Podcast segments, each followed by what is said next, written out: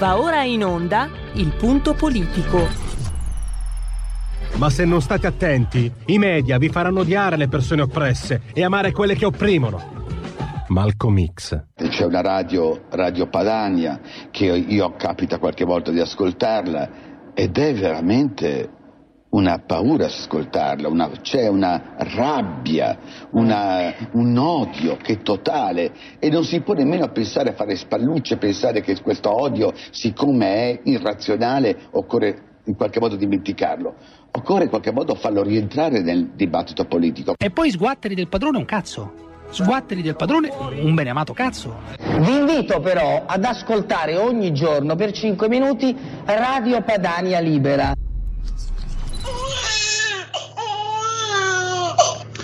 Allora, oggi affrontiamo diversi temi, il primo del quale sarà il Recovery Fund, più spine che altro.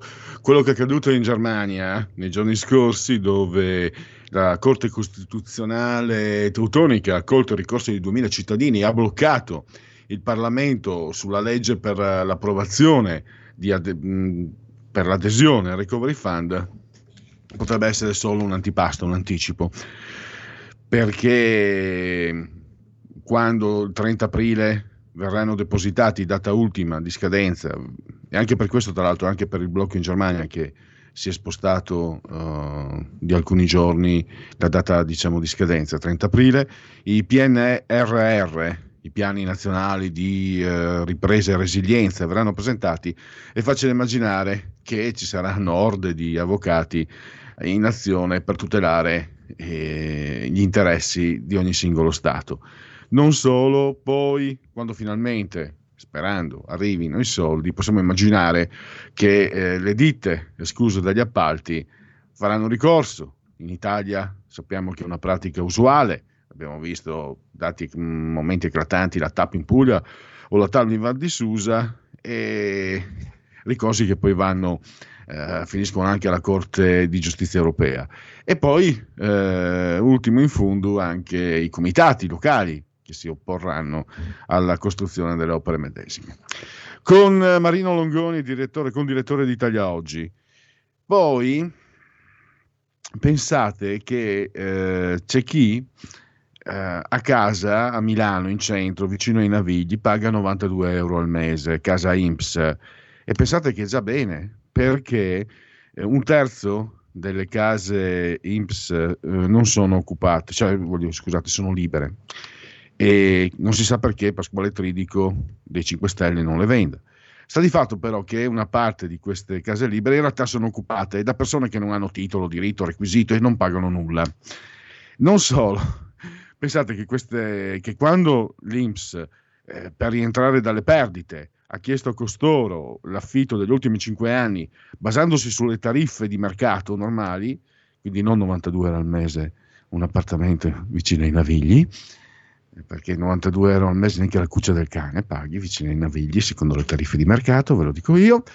Eh, si sono scatenati i sindacati, il PD con uh, interrogazioni presentate da vecchie, una vecchia conoscenza uh, come Emanuele Fiano, anche Morassut, e poi si è costituito un battagliero comitato degli inquilini IMSS senza titolo, che direi che anche per l'Italia è abbastanza.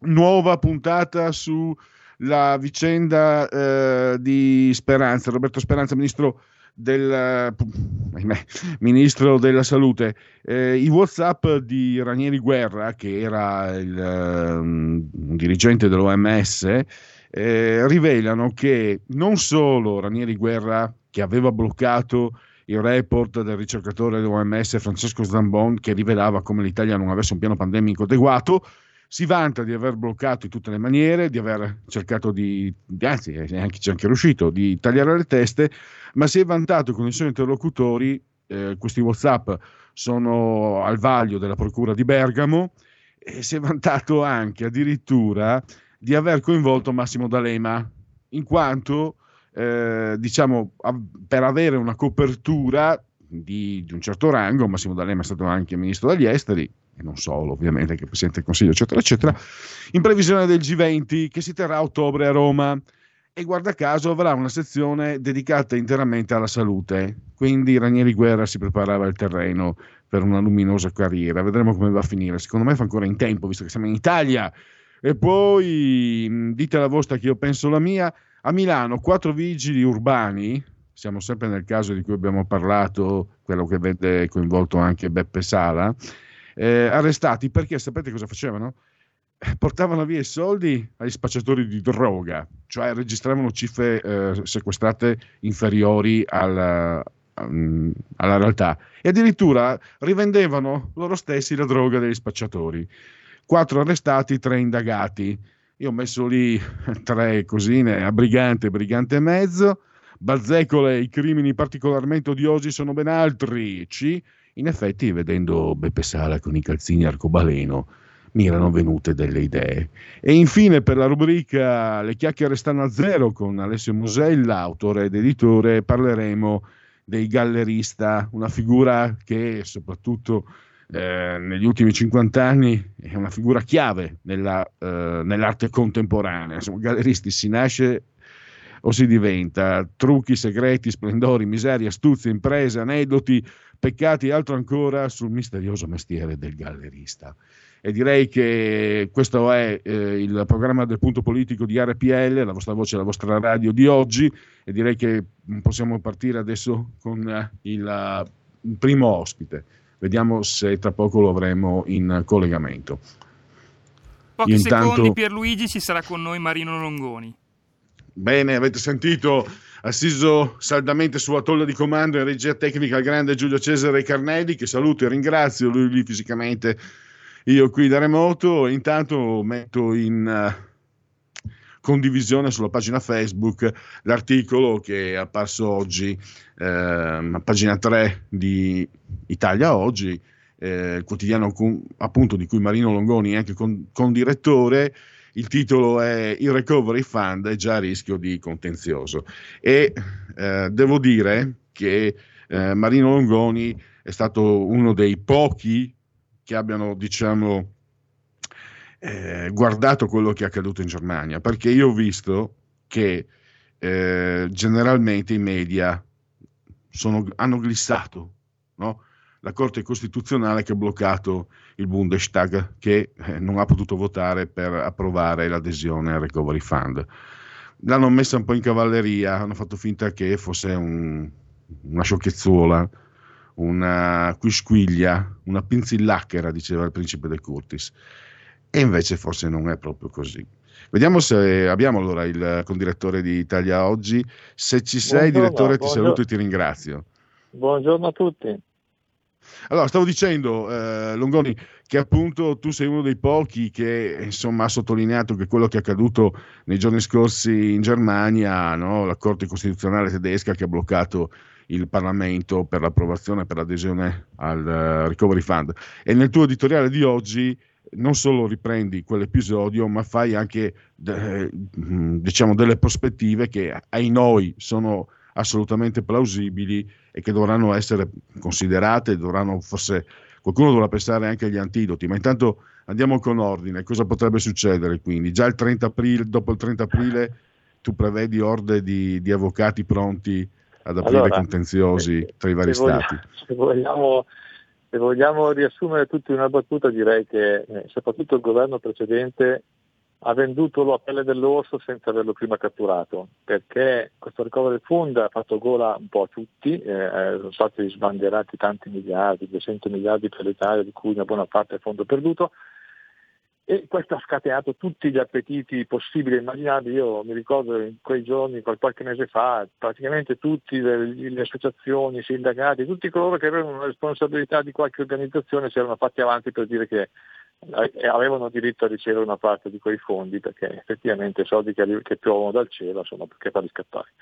Poi dopo quando, hanno, quando lo, la, la, Commissione europea ha messo a punto nel dettaglio eh, i criteri per eh, avere questi fondi, per poter avere questi fondi, beh allora gli interessi, sono, gli appetiti sono un po' calmati, ma in realtà penso che sia eh, braccia che cova sotto la cenere perché eh, appena eh, ci saranno dei fatti concreti sono convinto che si scateneranno tutti Eh, quello che è successo con la Corte, con, il, con, con, con la Corte Costituzionale tedesca penso che sia soltanto un antipasto, un leggero antipasto di quello che succederà. E giusto per eh, rendere la cosa palese, proviamo a pensare cosa succede in Italia quando si decide di fare una grande opera. Proviamo a ricordarci cosa è successo e cosa ancora sta succedendo con la TAP in Puglia, con eh, l'alta velocità in Val di Susa, con il ponte di Messina che, di cui si discute, di cui si, ci sono già appaltati dei progetti, ci sono già dei contratti da, da, da, da decenni, con tutte le grandi opere, eh, ogni grande opera scatena un grande contenzioso e, e, e, questo succederà inevitabilmente perché questi fondi andranno soprattutto a, a, a grandi operazioni, non saranno, spero che non saranno dispersi in milioni di rivoli e poi si ridurranno in nulla, anzi si, si ridurranno in, in clientele. Eh, se andranno in, in, clientele saranno soldi buttati via, se no, se andranno in grandi opere scateneranno inevitabilmente il contenzioso, ma non soltanto quando queste grandi opere saranno appaltate o mentre sono eh, prima ancora, cioè, quando eh, verranno resi noti i criteri e le scelte fatte dal governo si scateneranno per forza gli avvocati di quelli che sono rimasti esclusi, di quelli che avevano delle aspettative, eccetera, eccetera. Quindi un grande business sicuramente per gli avvocati, soprattutto quelli degli studi più prestigiosi, più attenti, più preparati soprattutto sulle materie complesse eh, che sono a cavallo tra il diritto comunitario e il diritto amministrativo, il diritto costituzionale italiano. Temo che eh, prima di vedere dei risultati concreti di questi fondi li vedranno i nostri figli o i nostri nipoti, non, non lo so se faremo in tempo. Ecco, fammi fare una battuta. Eh, tu sai che come Lega, adesso la Lega apre anche sul ponte di Messina, noi qui a RPL, eccetera, eravamo sempre contrari, eccetera. Fammi dire una cosa, io sono arrivato a questa conclusione. Basta parlare del ponte di Messina, piuttosto fatelo, ma non, eh, ma non parlatene più, perché a me risulta, correggimi eh, direttore, che ogni volta che se ne parla, partono progetti, piani, eccetera, sono centinaia di milioni che si dissolvono, che vanno a finire chissà dove. Quindi è, è un altro, questo l'ho messa come battuta, non mi risulta che sia vero, ed è anche questo non un aspetto di quello che può accadere, perché poi veniamo al passo successivo, posto che tutto vada a buon fine, e non è, e non è che sicuro che sia così, anzi, poi ci saranno eh, le gare d'appalto e eh, noi abbiamo visto che in Italia abbiamo visto anche il codice degli appalti, non si riesce, non c'è niente da fare, i 5 Stelle non vogliono toccarlo, neanche...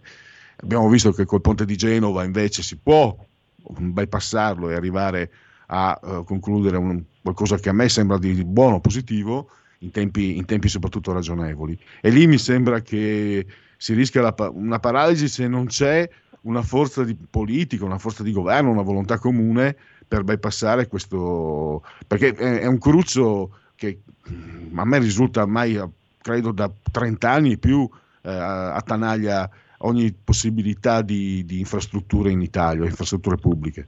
Guarda, la soluzione non esiste una soluzione semplice, perché se semplifichi di molto eh, le, eh, le, le, le, operazioni burocratiche, i controlli antiriciclaggio, eccetera, inevitabilmente vincono gli appalti mafiosi, non c'è dubbio che, che finisce così. Eh, se non le semplifichi finisce che hai il contenzioso prima di assegnare gli appalti, hai il contenzioso una volta che è stato assegnato l'appalto perché inevitabilmente chi ha perso fa ricorso e poi hai un contenzioso ancora maggiore quando devi realizzare l'opera. Prendiamo un caso, ti ricordi la TAP, il gasdotto che doveva arrivare in Puglia? Allora, vediamo le cose da un punto di vista razionale. Io mi sono immaginato questo scenario. Deve arrivare un gasdotto qualcuno, qualche idealista, qualche ecologista che si lamenta perché con la spiaggia ci sono le tartarughe, si rovina il nido delle tartarughe. I furbi, i politici locali prendono la palla al balzo e dicono beh abbiamo qua un'occasione per farci pagare, per farci pagare, per farci per, per mungere un po' di soldi sul nostro territorio, facciamo casino con la scusa che rovinano la, la spiaggia più bella del Salento eh, e, e, e portiamo avanti un contenzioso fino all'estremo limite del possibile poi è ovvio che la TAP si deve fare, un gasdotto che ha fatto già migliaia di chilometri mica si può fermare lì per due tartarughe. Quindi si farà il gasdotto, ma intanto con tutto il casino che abbiamo fatto ci siamo fatti pagare più di quello che era giusto, lecito e, e opportuno. E così faranno tutti, perché la lezione l'hanno imparata tutti gli amministratori locali, tutti i presidi di zona, tutti i comitati di chissà che cosa, e, tutti, e quindi succederà per forza così.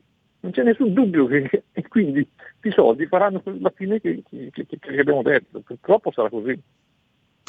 Tra l'altro, appunto, eh, mi, hai detto, eh, mi hai chiesto se me ne ricordavo. Devo dire che il tuo giornale, la, il caso della TAP, come altri, ha il, il grande pregio di, di, rinfrescarci la memoria, magari qualche editoriale, qualche notizia.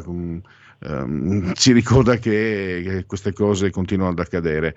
Ed ultimo, poi l'hai già anticipato, ci sono i, com- i comitati che naturalmente eh, si metteranno di traverso. E anche qui eh, siamo sempre... Cosa facciamo? Come la Cina e togliamo ogni libertà? Perché secondo me un comitato comunque ha il diritto a esprimere la propria contrarietà. Se un gruppo di cittadini non è d'accordo, credo no, sia lecito manifestare la propria contrarietà. Sta di fatto che poi in Italia vediamo come eh, è successo in Val di Susa, addirittura diventa, diventa eh, una, una, protesta cronica eh, de, pluridecennale quasi. E anche qui è un bel problema.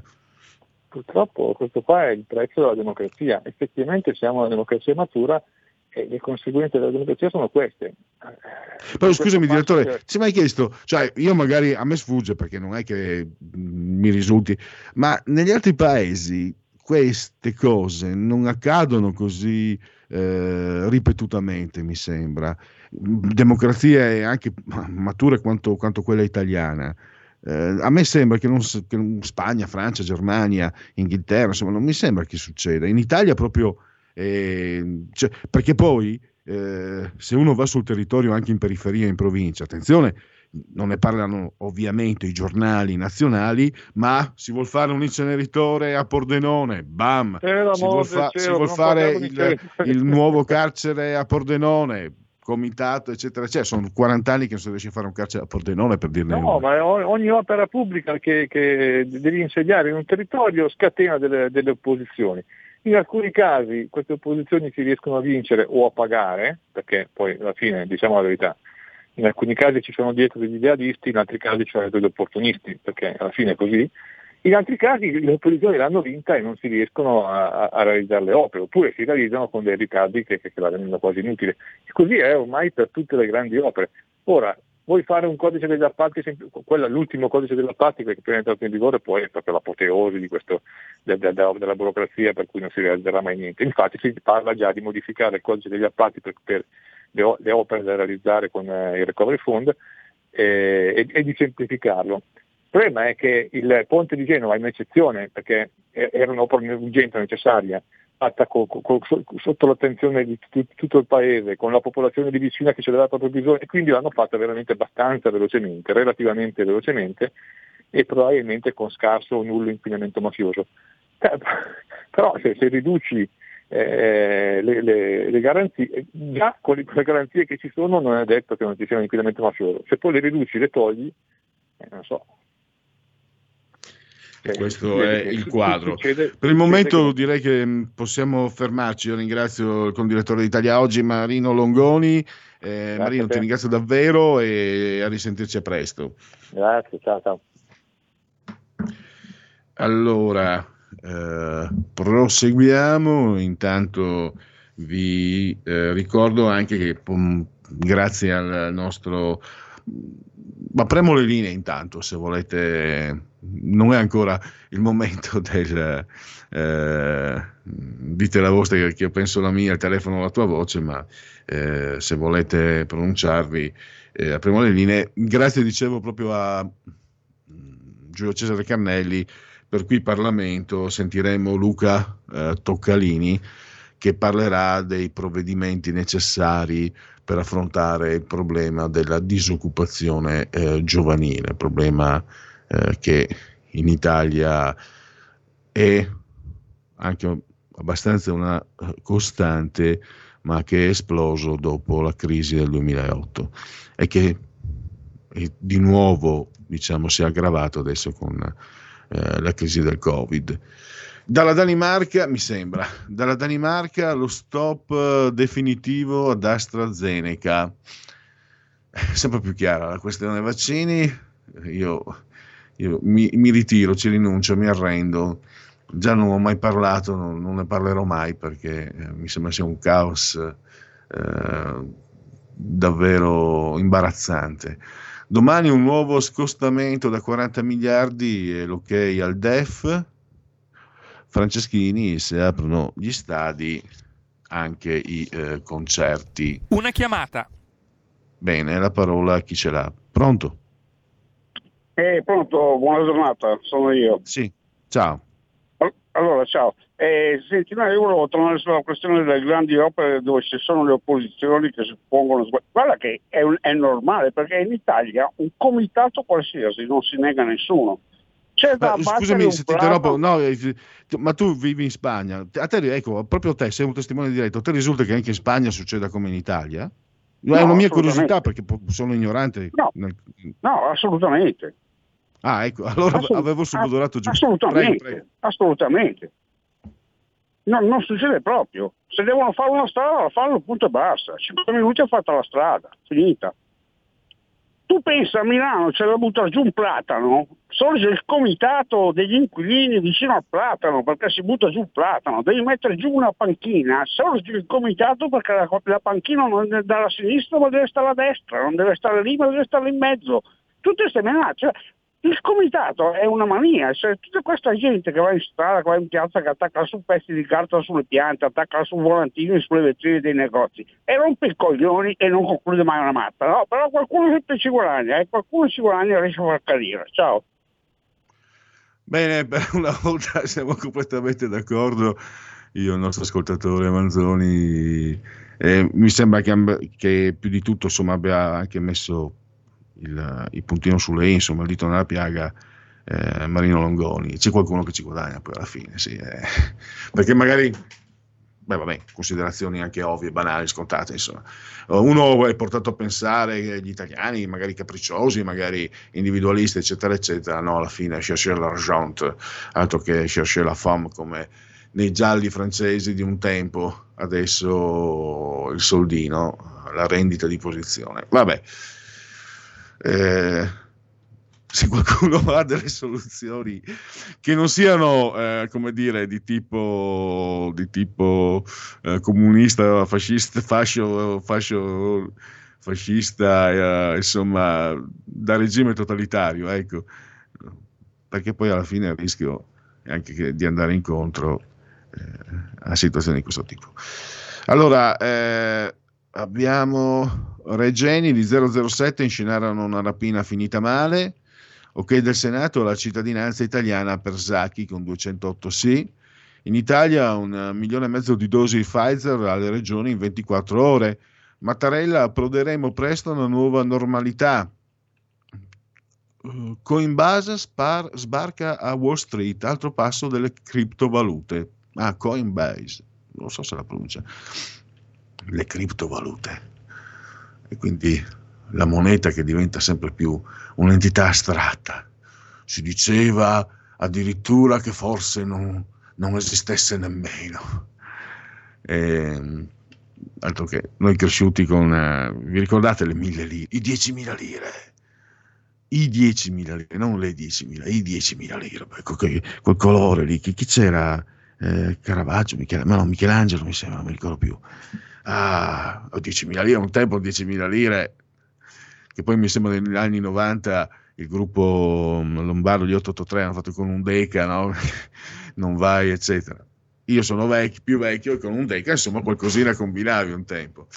E ecco, è finito tutto ormai. Cioè, no, non è finito, è sorpassato. Eh, fa parte, sembrava un momento della, dell'esistenza fisso, sicuro, i soldi, il soldino nel portafoglio, nella musigna, da noi si chiama musigna il salvadanaio, no? mettevi anche le, la carta moneta, non solo le monete, e,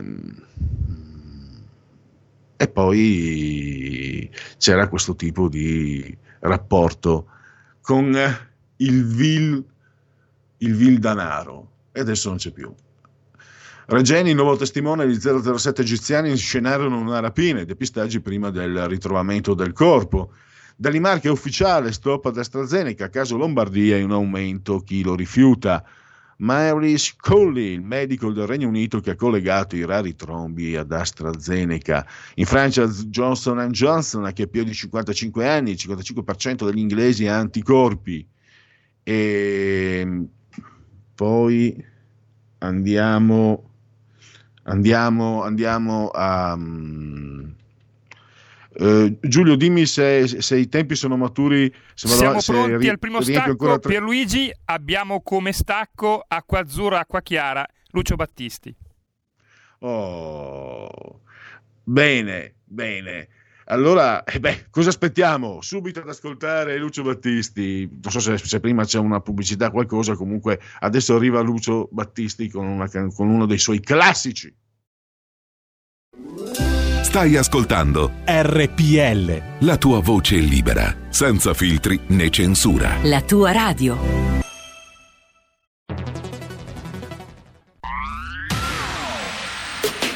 La radio si modifica, semplifica, da plus la musica purifica. Dove vuoi, dove vuoi, con chi vuoi, rilassati e vai. La digital radio non ti molla mai. Mi abbandono in questo viaggio, digitalizzo la frequenza con il suono che è uno spasso. Se penso a prima non ci credo, yo.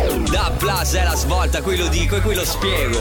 Digital radio, il suono perfetto. Dub Plus. Anche RPL, la tua radio, è in Digital Radio. Porta con te ovunque RPL la tua radio. Scarica l'applicazione per smartphone o tablet dal tuo store o dal sito radiorpl.it. Cosa aspetti?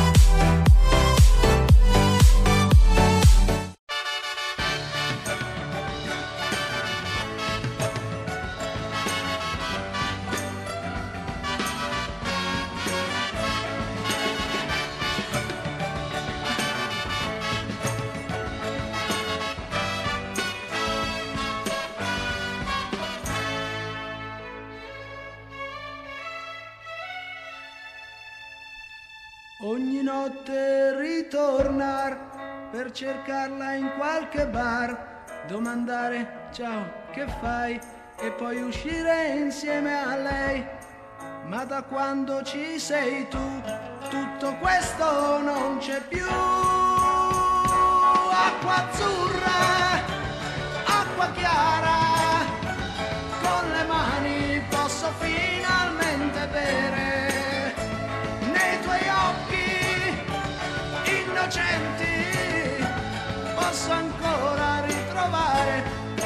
profumo di un amore puro, puro come il tuo amore.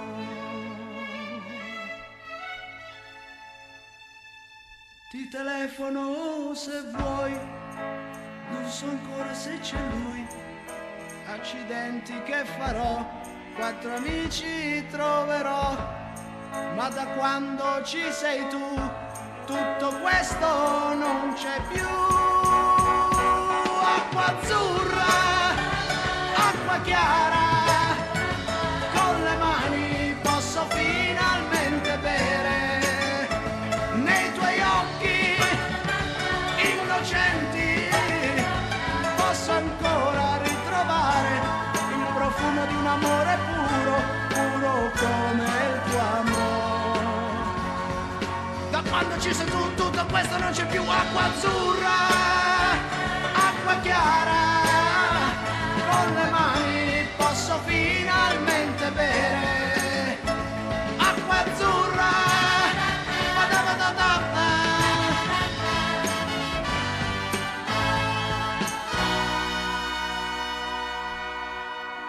Sono le quattro e mezza ormai. Non ho voglia di dormire.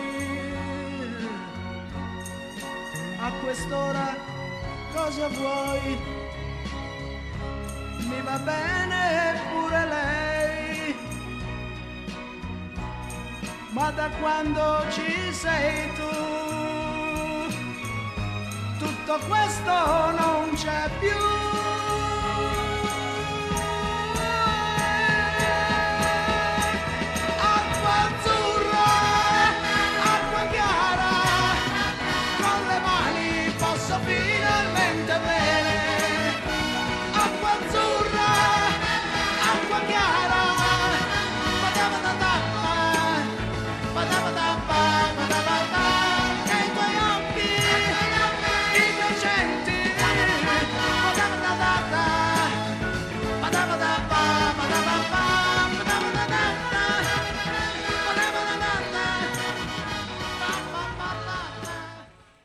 E ridiamo subito la linea a Pierluigi Pellegrini.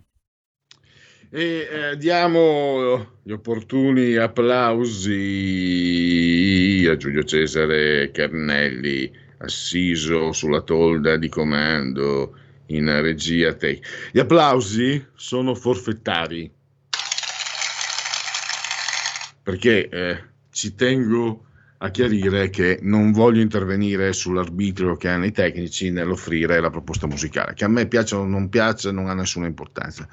Hanno comunque, eh, si, hanno questo, hanno, assolvono questo compito e quindi eh, ognuno magari con le proprie propensioni, ma permettono alla radio di offrirvi anche eh, qualche frutto, qualche parto del pentagramma che secondo me male non fa. La musica è una grande compagnia di ogni esistenza.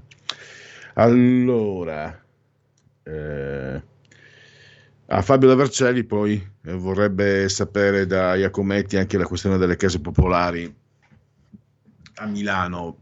Vediamo, intanto parliamo delle case IMSS, parleremo delle case IMSS.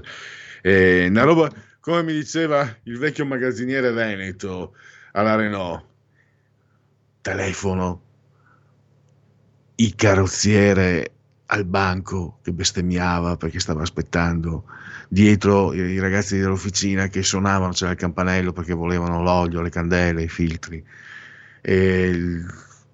la, la, la, la contabile che ti chiamava per il registro dell'olio inesausto. Tu appena arrivato lì da una settimana disperato, il vecchio magazziniere, una roba per volta, Nini.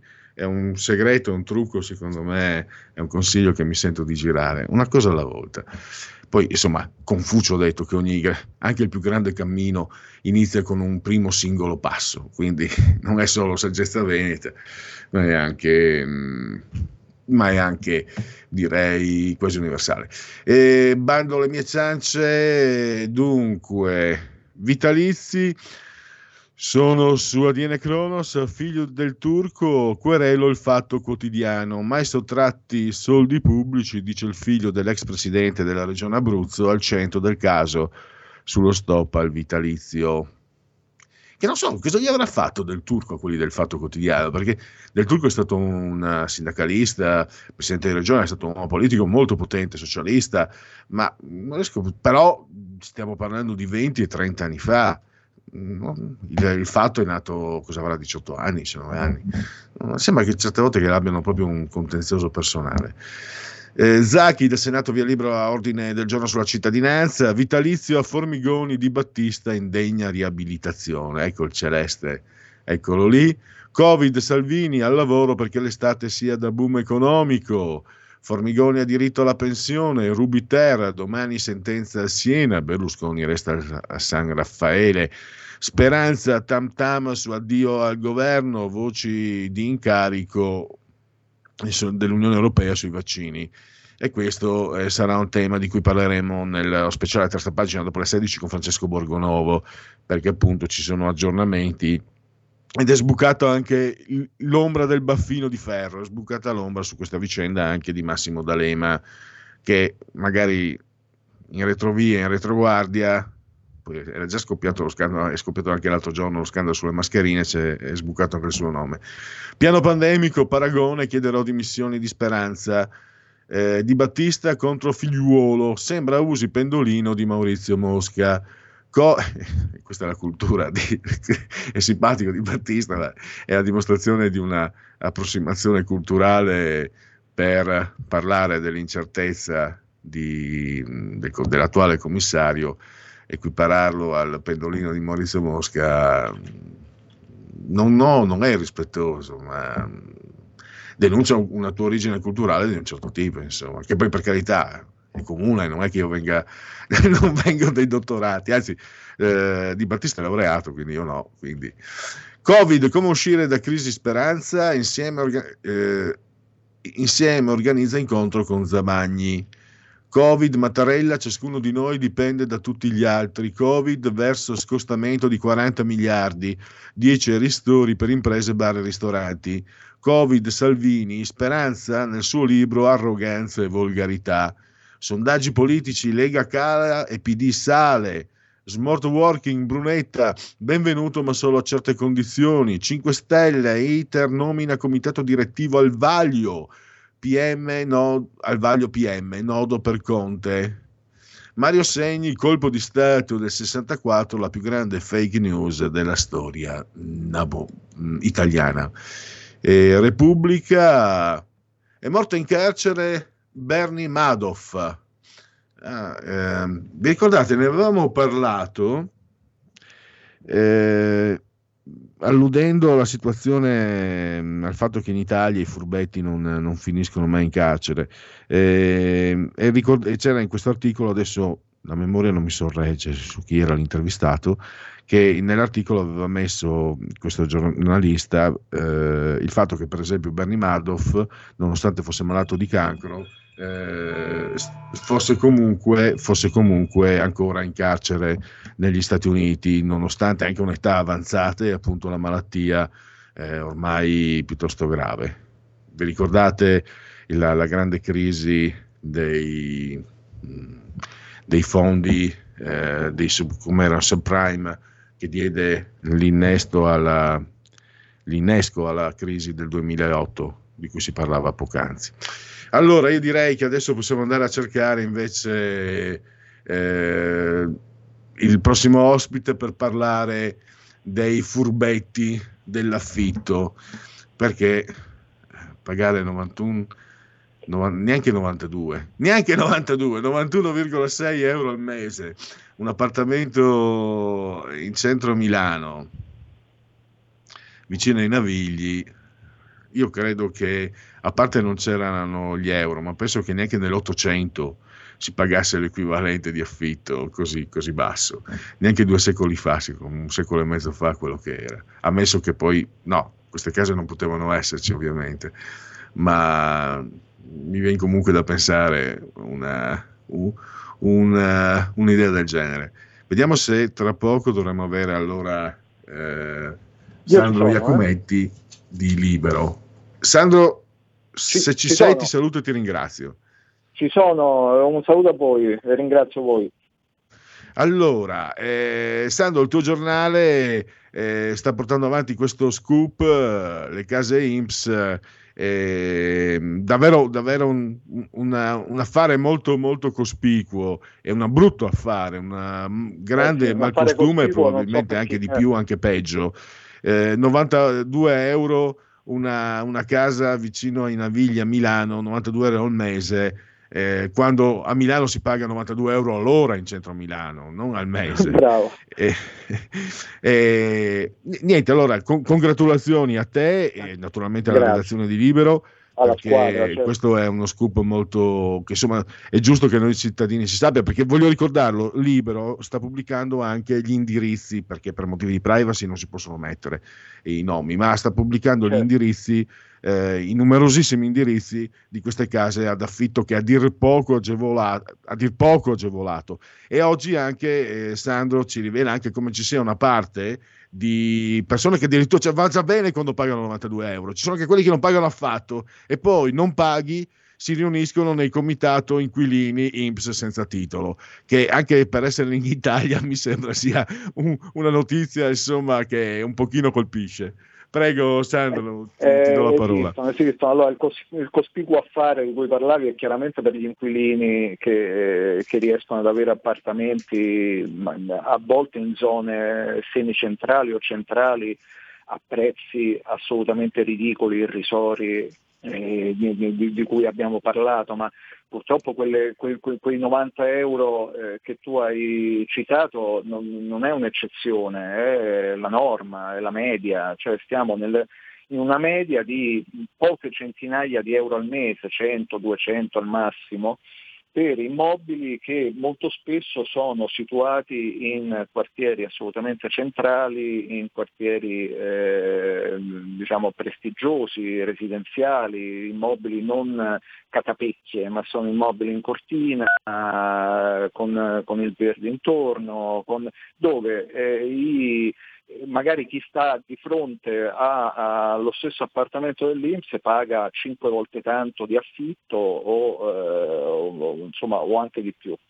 Allora, qua la, la, la, situazione è molto complessa, è enorme, grossa, perché eh, diciamo, si trascina da anni, non è, non è una novità che, che, che l'Inps abbia questo patrimonio di immobili pazzesco che eh, diciamo, è leggermente sceso nel corso degli anni, stava sui 30.000 immobili, adesso sta sui 27.000, una quota altissima di questi immobili e lì c'è l'altro scandalo, è totalmente inutilizzata, cioè è abbandonata e lì ci sono sia appartamenti, sia ex scuole, sia ex ospedali, sia ex centri commerciali, sia strutture, parcheggi, ci sono tantissimi cespiti immobiliari di valore non messi a reddito e quindi lì c'è il primo spreco. Poi c'è la questione degli affitti tenuti bassissimi che hanno dei livelli che non si riescono a spiegare neanche eh, ricorrendo agli accordi territoriali e agli affitti agevolati, cioè le associazioni degli inquilini hanno, cioè l'edilizia popolare, cioè ci sono delle, delle, delle, tipologie di abitazioni che hanno degli affitti calmierati per legge e sono tenuti eh, più bassi del valore di mercato, ma gli affitti a canone concordato o agevolato che si basano appunto su una serie di accordi territoriali sono comunque più alti di quelli dell'Inps. Allora non si capisce probabilmente la spiegazione che mi sono dato io perché non, non, non, è chiaro, questi sono affitti stipulati tantissimi anni fa che non sono mai stati rinegoziati, cioè l'Inps continua a chiedere lo stesso affitto che chiedeva 30 anni fa, 40 anni fa. Nel frattempo il mercato eh, eh, si è evoluto e si è sviluppato, gli accordi territoriali che, eh, sulla base dei quali sono fatti gli, gli affitti agevolati sono cambiati e quindi anche gli affitti agevolati per chi ha redditi bassi, per chi ha determinate condizioni, sono più alti di quelli dell'Inps e lì sono rimasti a, a, uno, a uno, stadio diciamo, primordiale, primitivo, per cui sono completamente eh, fuori dal mondo. E allora chiaramente chi sta dentro eh, diciamo, eh, non è che si deve autodenunciare e dice sì, io pago 100 euro al mese per una casa che ne, che ne vale 1000 e, e, e quindi me, me, me vado, vado, so, vado, vado, ai carabinieri a denunciarmi. E, e qui è, è, un problema che va risolto diciamo, alla fonte, cioè deve risolverlo l'Inps. E L'Inps fatica molto a risolverlo perché gli immobili sono tanti, perché si è perduto il controllo, perché molti sono stati conferiti in gestione a società esterne, tra cui c'è la Romeo Gestioni che ne gestisce moltissimi, che, che, che è la, la, la, l'azienda napoletana diciamo, che fa capo a Romeo, che abbiamo conosciuto anche per altre vicende. E, e, ma, ma, ma, sono stati messi diciamo, in fondi immobiliari. La, eh, redditività e rendimento complessivo è negativo, cioè l'Inps perde con questi immobili tra tasse e spese gestionali e affitti non pagati, l'Inps ci rimette, ci rimette su un patrimonio immobiliare di eh, 2,5 miliardi o qualcosa del genere, perde il 2,8% l'anno, quindi perde soldi con questi immobili non si riescono a vendere un po' per la burocrazia, un po' per l'inefficienza, un po' per, per, per non so quale motivo. Uno dei motivi per cui si, si ha difficoltà a venderli è che ci sono persone dentro che sono 50 anni che eh, pagano affitti da 50 euro al mese, 90 euro al mese, 100 euro al mese e chiaramente nel momento in cui li vendi eh, non, non, dovrebbero eh, diciamo, eh, intanto eh, dovrebbero tirare fuori delle somme diciamo, ingenti per acquistarli. E, e, e, poi c'è tutto il problema di cui stavi tu accennando, che ci sono una stragrande maggioranza, l'Inps ne calcola il 12% del totale, ma probabilmente sono anche di più, che sono, stanno dentro gli immobili dell'Inps senza un contratto, cioè stanno, non si sa a che titolo, cioè sono qualificati senza titolo. Allora, questa è una cosa folle, nel senso che sono persone che stanno lì, eh, non solo già grave diciamo, che ci siano persone che prendano con un regolare contratto che paghino un affitto di, di, di quel livello, no? perché diciamo, è uno schiaffo a, a, a, tutti gli altri che devono faticare ad arrivare alla fine del mese per pagare un affitto diciamo, a valore di mercato. E va bene, e là già c'è un privilegio assurdo che andrebbe in qualche modo gestito e bisogna verificare se queste persone che stanno dentro abbiano diciamo, diritto a una forma di carità da parte dell'Inps e, e va verificato. Poi ci sono quelli che non hanno il contratto, allora o perché il contratto è scaduto e non è stato mai rinnovato, o perché hanno messo dentro il figlio, la moglie, l'amante, il parente, l'amico. Quindi ci sono persone che abitano dentro l'immobile e non hanno il contratto. Allora, eh, l'Inps si è inventata l'indennità di occupazione, che non è che se l'ha inventata, eh, diciamo, è uno strumento diciamo, previsto dal diritto civile per chi eh, occupa un immobile senza titolo.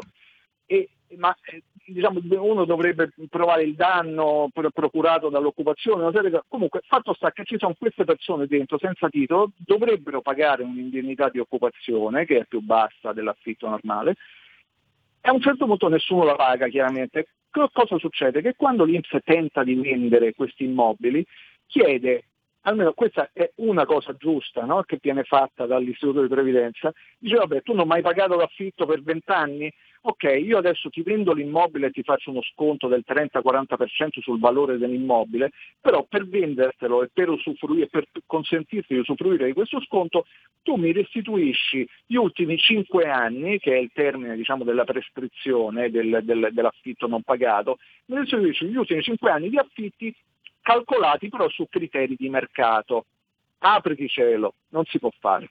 Ci sono sindacati, l'USB, CGL, sindacati di base, che hanno costituito questi comitati di inquilini senza titolo, cioè hanno costituito dei comitati a difesa di persone che occupano uno stabile senza averne alcun diritto. Eh, là già, però sai, il sindacato dice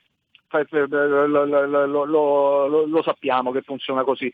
Il problema è che c'è anche la politica che gli dà manforte, perché eh, noi siamo andati a recuperare un'interrogazione di un paio di anni fa del PD a firma eh, Sensi, che era il, diciamo, il portavoce di, di, Renzi, Morassut e Fiano, Fiano lo conosciamo per le leggi no, che voleva fare, certo. Eh, allora, questi tre, eh, diciamo, interpretando lo spirito del PD e del, del, della sinistra, hanno fatto un'interrogazione per dire non è possibile che l'Inps si permetta di chiedere questi arretrati alle persone che stanno dentro, sono tutti poveracci, tutti gente malata, settantenni, ottantenni, ultra novantenni, sono situazioni di disperazione, non possiamo accettare questa cosa perché queste persone non hanno i soldi per pagare questi arretrati e quindi inventiamoci qualche roba, diamogli dei soldi o impediamo all'Inps di metterli in mezzo a una strada.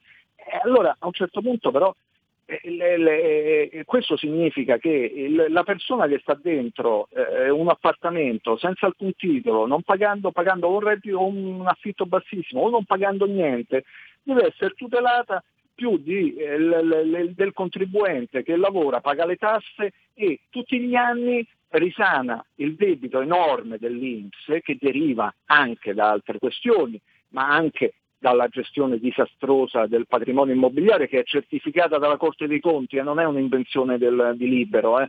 Cioè la, la, la, il, il problema l'Inps perde soldi a, a valanga con, eh, la, con, i suoi immobili, con il suo immenso patrimonio immobiliare, non ce lo siamo inventati noi, è scritto nero su bianco in tutte le relazioni che la Corte dei Conti fa ogni anno sulla gestione finanziaria dell'Inps. E tutti gli anni gli dice a che punto siete con la gestione del patrimonio immobiliare, fa schifo, va avanti male, va lenta, questa è una cosa che è partita nel 2000, sono 20 anni che stanno provando a vendere questi immobili o a razionalizzare, a valorizzare, ma io dico ma quale impresa nel mondo potrebbe permettersi di tenere sul groppone 30.000 immobili e perdendoci dei soldi? Ma io, io ritengo che ne, sarebbe folle, cioè nessun amministratore potrebbe mantenere il suo posto avendo 30.000 immobili e perdendoci per 20 anni.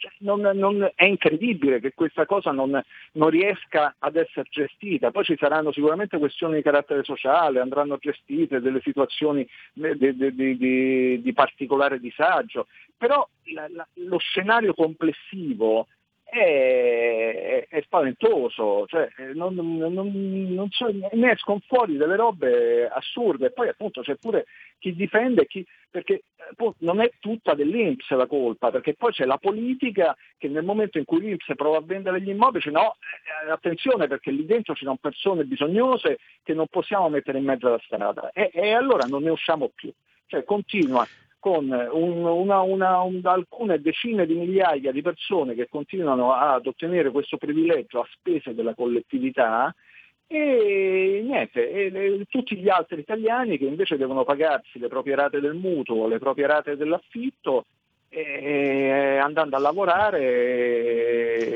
Non farmi pensare a quanto pago io di affitto che mi vengono i capelli, no ce li ho già bianchi, mi scascano i capelli.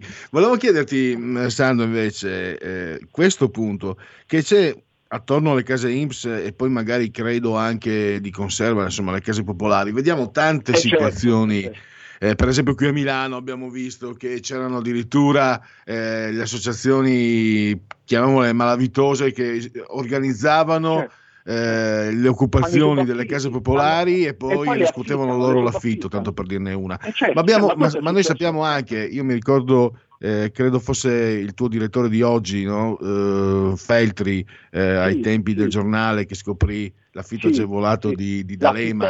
E, per esempio a Milano mi, mi, risultava che abitasse una casa popolare il giudice Livia Pomodoro, che quindi immagino poi così popolare. Beh, a Roma c'era, a Roma c'era D'Alema, no? fu il caso famoso di D'Alema nella casa, della casa di D'Alema, che poi tra parentesi era un immobile vicino a dove abitavo io all'epoca. Comunque sì, que- quello era le, le case dell'Inps, ma eh, eh, appunto eh, è anche quello il motivo, no? perché sono case belle, in, in posti diciamo, a, abbastanza buoni della città, date a questi prezzi, chiaramente se uno fa il politico qualcosa che eh, può spendere meno, eh, chiama il, il, qualcuno all'Inps e si fa assegnare la casa. Eh, questo, questo, è l'ulteriore scandalo, però lì c'era di mezzo la casta, cioè quello che ottiene il privilegio perché è potente.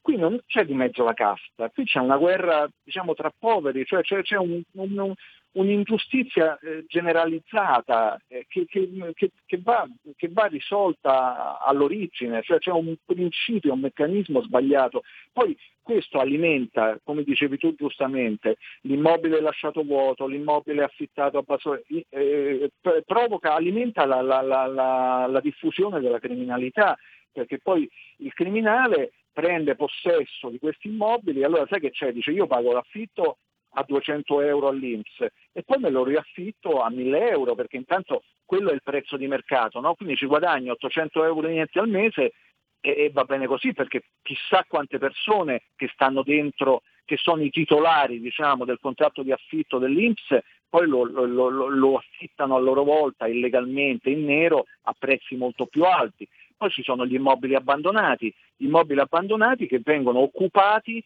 da eh, organizzazioni criminali che sono o italiane o straniere spesso e, e, e, e, poi fanno accedere le persone sulla base di, di un pagano, cioè diventano gestori immobiliari, cioè l'immobile rimane abbandonato e, la, la, eh, la, mafia, l'andrangheta o la camorra arrivano lì e, lo gestiscono o le mafie nigeriane o le mafie non so albanesi o quello che sono vanno lì, prendono possesso dell'immobile e lo danno in affitto a prezzi molto alti chiaramente, ma dico, possiamo mantenere, eh, cioè alimentare questo, questo, questo traffico, questa, queste attività illegali, cioè, non, non, è, è, impossibile Però... questa cosa, no? Sicuramente io leggendo il tuo articolo, ma anche ripilogando, adesso io prendo parte politica, eh, però sinceramente io volevo chiederti anche com'è possibile non sanare questa situazione. Tu hai detto che l'Inps ci, ci ha anche provato, se hai un, un partito, la, se hai la sinistra, se hai i centri sociali, che eh, hai i giornali che poi magari sostengono eh, cioè, ricordiamoci la figlia di magistrato Rubina cosa, eh, Fronte eh, che era stata arrestata, non neanche arrestata, la figlia di magistrato, figurati. Quindi eh, devo dire che c'è una parte politica che prima o poi dovrebbe fare i conti con questa responsabilità.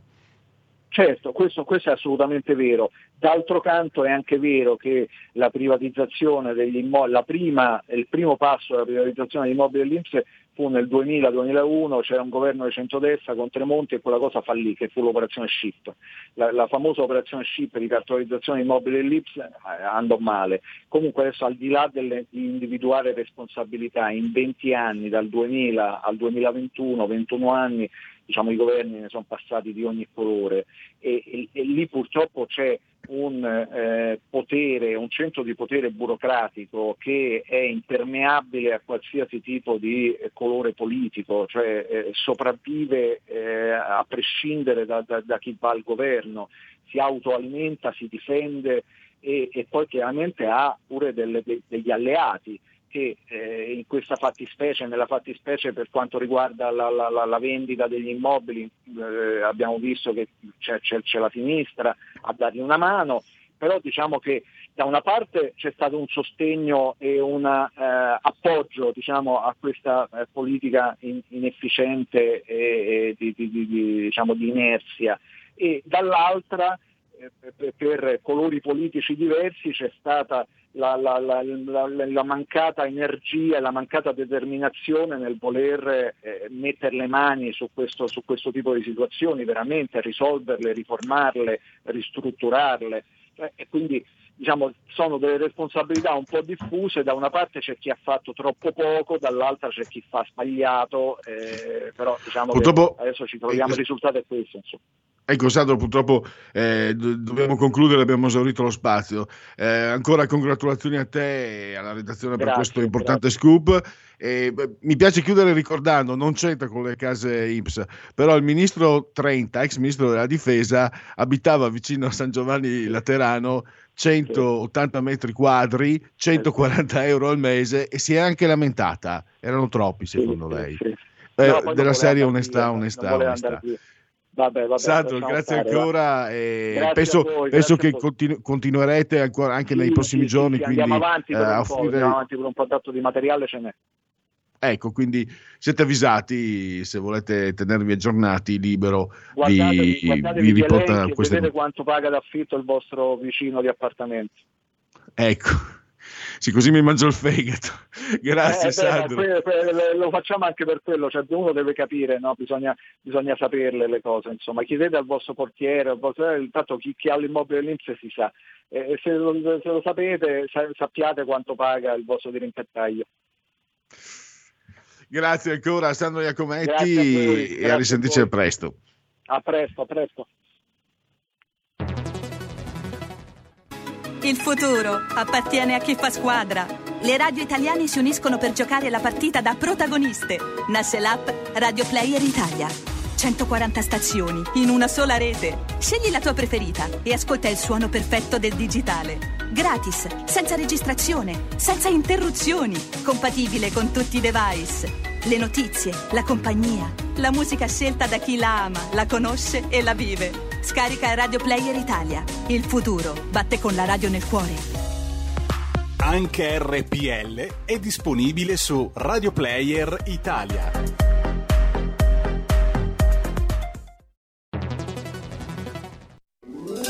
Stai ascoltando RPL. La tua voce libera, senza filtri né censura. La tua radio.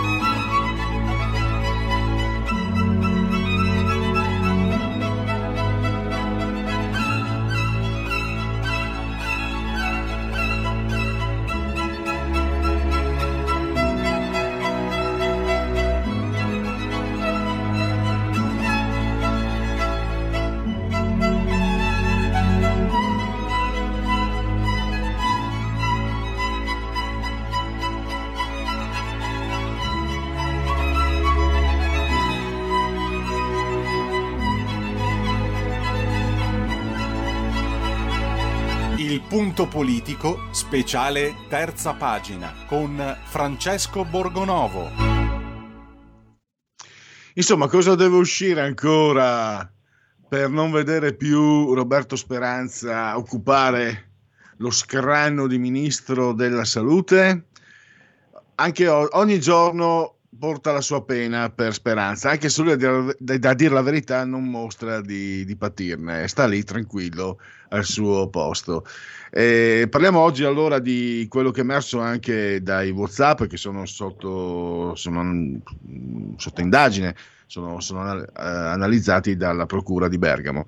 Eh, ne ha, ce ne ha parlato sulle pagine della verità Francesco Borgonovo, che credo sia in linea e che saluto e ringrazio. Eccoci, buongiorno a tutti. E qui spunta anche il baffino, il baffino di ferro, spunta anche D'Alema, quindi come dire, diventa un intrigo eh, che va anche oltre quello che si poteva pensare. Si poteva pensare eh, interesse politico, si poteva pensare approssimazione, incapacità, voglia di nascondere, di coprire errori di chi c'era stato prima, invece qui si sta allargando si sta ramificando questo, eh, questo intrigo, sì, appunto.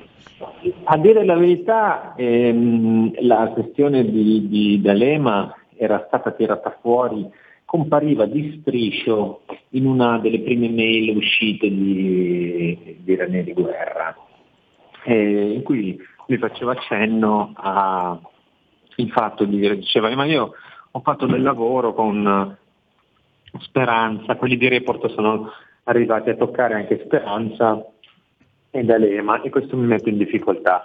E subito non si capiva bene stesse, a che cosa facesse riferimento.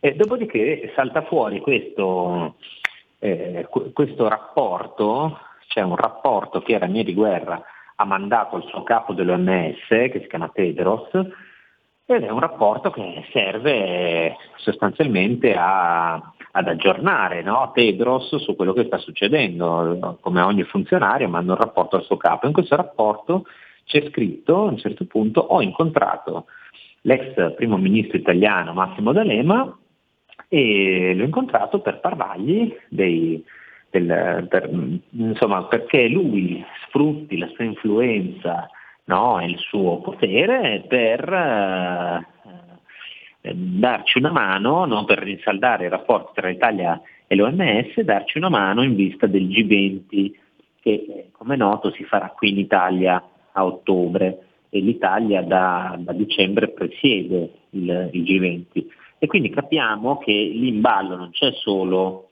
la credibilità del governo, c'è anche eh, la, ci sono anche questi giochini di potere in vista del G20, che tra l'altro avrà una parte dedicata interamente alla sanità, che immaginiamo, insomma, eh, dove immaginiamo si parlerà anche di, di, di soldi, di finanziamenti, di, di, potenziamento delle strutture e capiamo che c'è un rapporto no, con, eh, con D'Alema e anche evidentemente un legame politico tra l'attuale ministro e l'ex Presidente del Consiglio.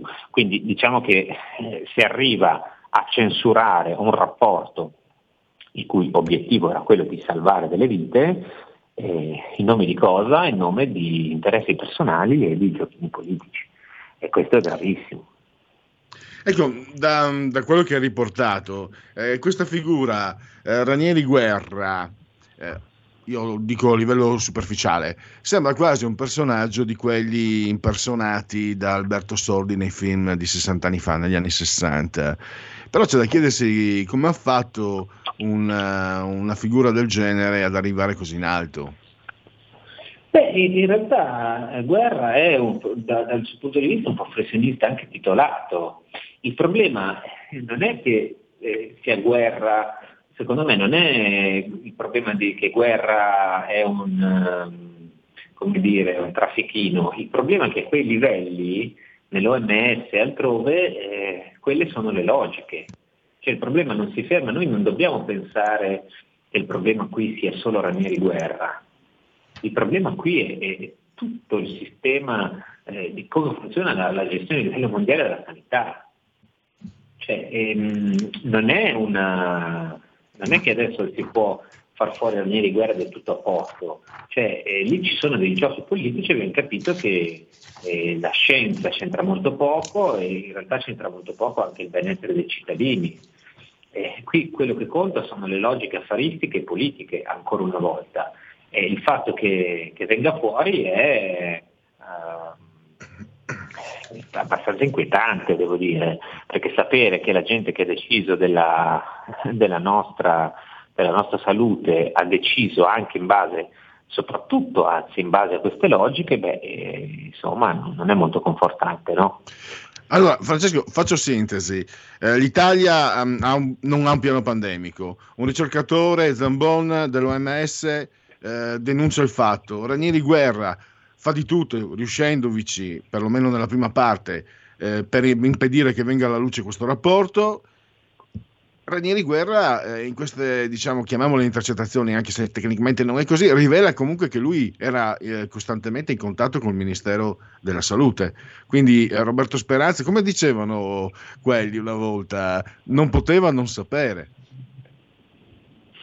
Eh, ma eh, Speranza non solo non poteva non sapere, c'è scritto nelle mail che sapevano e avevano concordato di rivedere insieme il rapporto per emendarlo, togliere le cose più, no, quelle che mettevano in imbarazzo e poi eventualmente ripubblicarlo, addirittura farlo sparire. Quindi sapevano, il Ministero sapevano tutto. Eh, quindi questa, cioè, questa, è una cosa, già solo questa basterebbe a, a far dimettere il Ministro. È una cosa di una gravità eh, incredibile. Cioè, uno che eh, dice c'è un rapporto dell'OMS, Organizzazione Mondiale della Sanità, che serve a salvare delle vite, e, e dice, il ministro, un capo di gabinetto dice vabbè ma è meglio farlo, bisogna che lo facciamo morire, lo facciamo che se non lo vede nessuno lasciamo perdere, non parliamone più perché ci mette in imbarazzo, beh, ragazzi, mi pare una cosa notevole, eh? E, cosa pensi che resti in piedi anche... Io me l'ho fatto questa idea, per esempio, con, dopo tutto quello che aveva combinato Lucia Azzoli, ehm, Azzolina, eh, mi ero fatto l'idea, e confrontandomi con ospiti come te, insomma, non era non condivisa la mia idea, cioè eh, si tiene in piedi Azzolina perché se cade lei poi rischia di cadere tutto, un effetto domino. Eh, Speranza sta lì perché tiene in piedi quelli che ci sono dietro di lui, e, è quello un motivo fondamentalmente che ne, che ne causa la resistenza?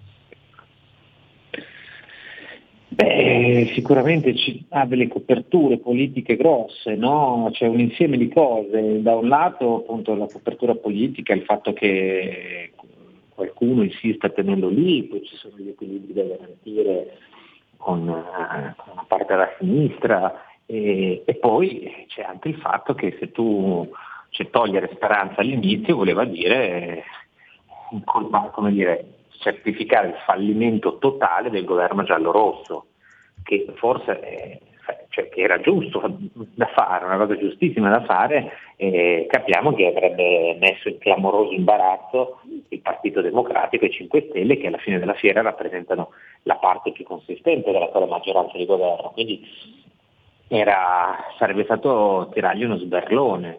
E purtroppo per non tirare uno sberlone loro, ancora una volta per logiche politiche ci siamo dovuti tenere questo qui. Io spero che adesso quanto prima venga defenestrato, sostituito con qualcun altro che, che se non altro per, per far vedere, cioè non è detto che uno ci deve mettere un medico, una cosa, non è quello il punto. Il punto è che se tu hai fatto una serie di errori, hai mentito, hai nascosto delle cose, hai creato un disastro dopo l'altro, a un certo punto ti devi dimettere, se non ti dimetti è una presa per per il fondello dei cittadini, punto. E chiudo con una previsione, secondo me da, da quella parte politica vedremo una grande battaglia sullo Jussoli, il voto ai sedicenni, la legge Zan, secondo me, e i, i giornali che fiancheggiano, eh, i grandi proprietari che faranno fiancheggiare i loro grandi giornali queste battaglie. Io scommetto che, scommetto che si intensificherà stranamente questa, queste battaglie su questi temi così cari a certe parti della sinistra. Eh beh, penso anch'io, penso anch'io che, che gli anni, cioè, poi su questi temi della salute che sono diventati centrali e lo saranno anche negli anni, negli anni a venire, sarà una battaglia durissima e bisognerà tenere il punto e stare molto attenti. Francesco, allora io ti ringrazio mm, come sempre, l'appuntamento è domani, ti lascio i tuoi impegni e se non l'avete fatto continuate, leggete anche oggi la verità perché ormai eh, Francesco sarai tu a poter scrivere un libro su Speranza ormai, credo.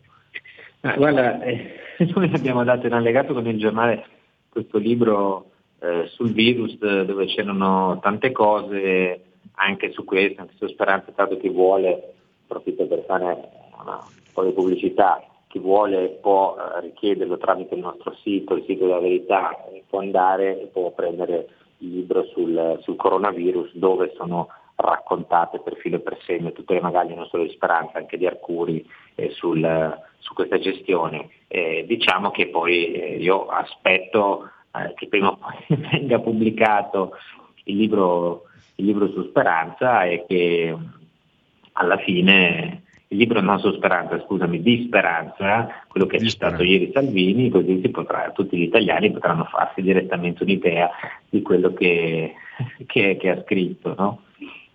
Certo, grazie ancora Francesco, a domani. Grazie, grazie a tutti, a domani.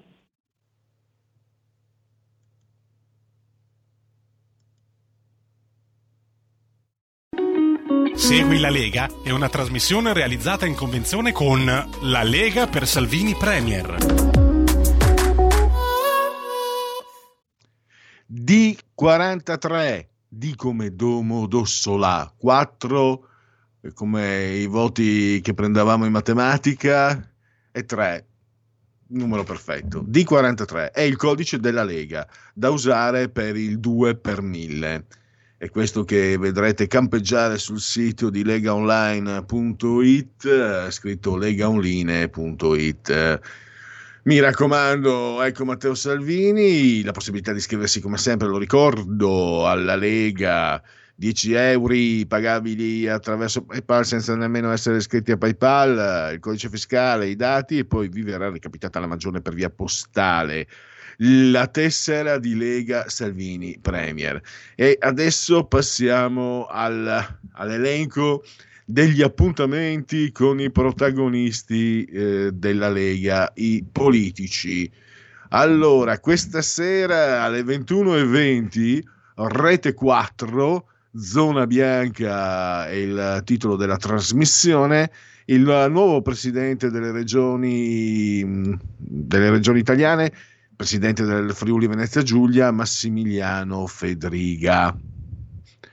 Poi abbiamo eh, sempre questa sera, più tardi però, alle 23.45, eh, praticamente ora di cena per chi vi parla, Matteo Salvini, Rai 1, porta a porta, quindi eh, con Bruno Vespa domani all'alba alle 8 nel quasi nel cuore della notte.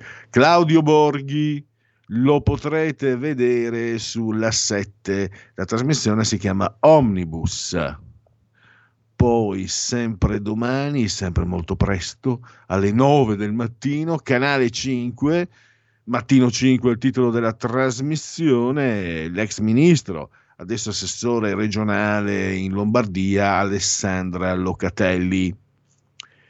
E ancora domani alle 9, sempre alle 9, in concomitanza potete sintonizzarvi su Sky TG24, la rubrica si chiama Start, ehm, l'ospite leghista è eh, Barbara Saltamartini, parlamentare eh, romana se non ricordo male, e poi abbiamo domani alle 9.40, sempre all'alba, eh, l'emittente la 7, Coffee Break, il titolo della trasmissione, il senatore Stefano Candiani. E post domani, dopo domani, il sottosegretario all'economia Claudio Durigon, venerdì pomeriggio appunto, venerdì 16 alle 16.15 la rubrica si chiama Economia, l'emittente Sky TG24. Claudio Durigone persegui la Lega, sa suffi, come dicevano i miei antenati francesi. Segui la Lega è una trasmissione realizzata in convenzione con La Lega per Salvini Premier.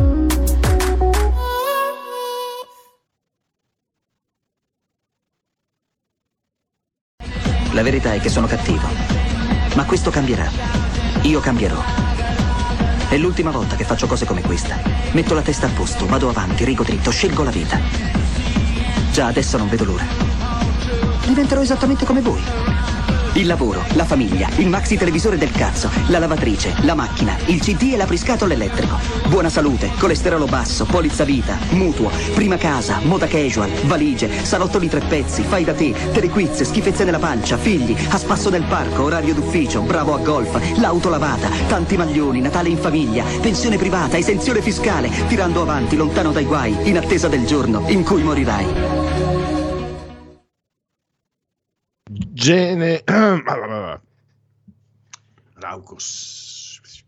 Genetriaci.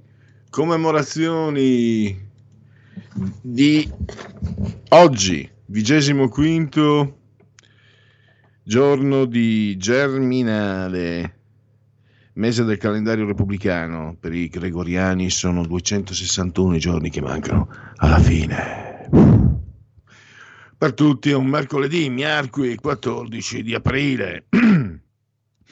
L'importante filosofo, medico, matematico, una figura molto importante, eh, Berbero, era Averroè. Poi abbiamo un grande attore del passato, John Gielgud, attore in parte al teatro ma anche cinema. Mi ricordo una interpretazione, non so se eh, no, forse fu candidato, se non ricordo più, la Tempesta, la, diciamo, come si diceva un tempo, riduzione cinematografica della tragedia shakespeariana. Un Oscar ha vinto. Poi Ubaldo Bussa, il tenente Sheridan, Ubaldo Lai. Grandi tempi.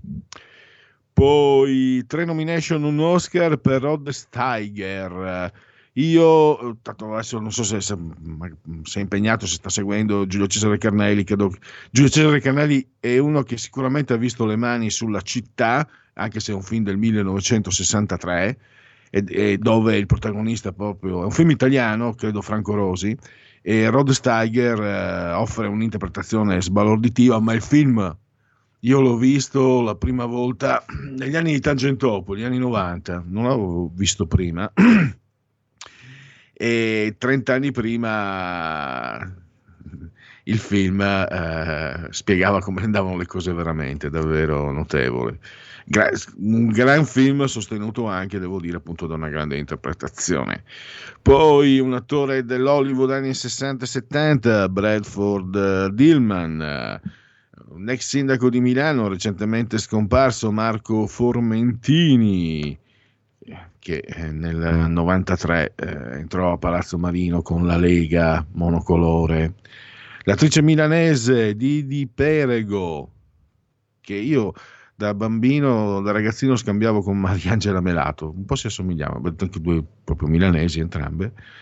Poi Frank Serpico, Didi Perego si chiamava Aida Perego. Frank Serpico, il poliziotto di origine italiana statunitense che denunciò la corruzione eh, tra l'altro sarà il tema del dite la vostra che io penso la mia, la, la corruzione tra le forze dell'ordine.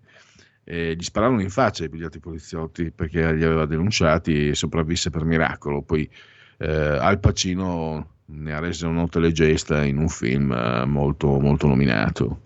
Carlo Mattrell, che è stato portiere della Juventus Calcio.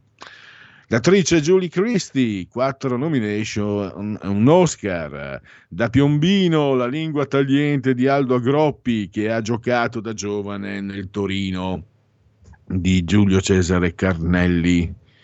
E non so se ha allenato anche il Torino, forse deve aver allenato la Fiorentina, comunque eh, era, era, diventato anche conosciuto come, come opinionista poi ha giocato sia nel Milan che nell'Inter, anche nell'Atalanta, cosa eh, abbastanza diciamo normale per, per, chi come lui è orobico di origine, Adelio Moro, un uh, numero 10 classico di quelli di una volta che non si vedono più, molto lento ma con il piedino davvero educato. Poi, che è un modo di dire che qualcuno ormai odia. Maurizio Pistocchi, che pensate, sedette anche in panchina come assistente di Arrigo Sacchi, credo in Serie C, non so dove, giornalista televisivo, polemista. Poi abbiamo per gli amanti del basket un nome molto caro, la, eh, ha giocato nella Virtus Bologna, Roberto Brunamonti. Poi Bagby, il cattivone di Trans Spotting, l'attore Robert Carlyle. E poi di ancora calcio, il Nicolino Berti della bene amata, Nicola Berti da Salso Maggiore. E poi torniamo nel cinema, nel mondo della celluloide, l'ottimo attore Adrian Brody, che ha vinto anche un Oscar. E poi chiudiamo in casa Lega con eh, il parlamentare torinese Davide Cavallotto e direi che possiamo chiudere con uh, Segui la Lega, eh, scusate, con i genetriaci, commemorazioni e ricorrenze e andiamo a leggere alcuni messaggi che mi sono arrivati. Allora, uh, vediamo, scusate messaggi WhatsApp. Perché scusate Filippo Daverio che ha abitato 30 anni in piazza Bertarelli, inizio Corsa Italia, in ultimo piano, oltre 150 metri quadri in affitto dal comune di Milano per una cifra irrisoria? Davvero tutto attaccato. Eh, non abbiamo neanche parlato, non ho fatto cenno. Questa cosa non, non mi sembra neanche di ricordarla, quindi eh, è un'informazione che mi fornisce questo ascoltatore. Io comunque ogni buon conto non ho mai nascosto una profonda antipatia per Filippo Daverio che eh, a mio avviso non era nemmeno eh, era troppo eh, arzigogolato anche come critico d'arte, non è così che devi spiegare l'arte, non la devi spiegare come se fosse cosa per pochi eletti, con le remoscia, sparando 20 vocaboli complicati al, al, al minuto, al secondo. Eh, per me una, diciamo, una ricchezza verbale, anche sicuramente una grande intelligenza, che secondo me certe volte serviva anche a mascherare una non completa conoscenza della materia, secondo me. Mm, non perché io sia esperto, ma perché ho avuto fortuna di avere degli insegnanti che sapevano cos'era la storia, dei storici dell'arte veri e so, ho la presunzione di saper riconoscere eh, chi, chi, sa le cose e chi le sa un po' meno. E poi mi stava antipatico perché mh, dopo essere stato assessore, quando era assessore proprio con Marco Formentini, assessore leghista, i giornali di sinistra eh, ne, lo, lo descrivevano come un faccendiere eh, che, che, aveva orbitato nel Partito Socialista di Craxi. Poi quando lui è passato a sinistra è diventato il grande critico, porte aperte a Rai 3, eccetera, eccetera. Magari questo non sarà colpa sua, però un po' di odore di... Mi dispiace parlare così di una persona che non c'è, però siccome lo dicevo quando era vivo, posso permettermi di ribadire quello che ho sempre pensato, rispondendo anche a questo ascoltatore. Quindi figurati se io e diciamo un po' di, di, effluvio di opportunismo lo si può leggere, quindi figurati se voglio scusare eh, questa persona. Non, non, lo sapevo, non me lo ricordavo che ha vissuto a 150 euro, no, che ha vissuto in, una, uh, in un affitto, con un affitto irrisorio a una casa da 150 metri quadri. Alcuni canoni delle case popolari arrivano a 20 euro al mese e anche nell'ERP c'è ancora il vecchio equo canone, nonostante si debba rivedere per legge Peccato che il comune non sia troppo d'accordo e ci rimetta anche lui in termini di eh, gettito fiscale, Fabio da Vercelli. Eh, nuove regole per, gli, eh, per, le riaperture, ma se guardi la TV e i suoi programmi c'è la sanificazione del Covid, non ci sono restrizioni, persone possono stare vicini anche distese sui divani, abbracciarsi e avere esperienze sessuali anche fra sconosciuti, dipende dal tipo di programma. Io mi astengo da sempre, da quella televisione lì mi astengo. Già ci si può fare del male benissimo da soli, vedere certa televisione non, uh, non ve n'è alcun bisogno secondo me, comunque è chiara l'osservazione eh, sulla, sulla, trash tv che, sta, che è sempre più imperante. Intervallo, riprendiamo poi con uh, le linee aperte. Porta con te ovunque RPL la tua radio. Scarica l'applicazione per smartphone o tablet dal tuo store o dal sito radiorpl.it. Cosa aspetti?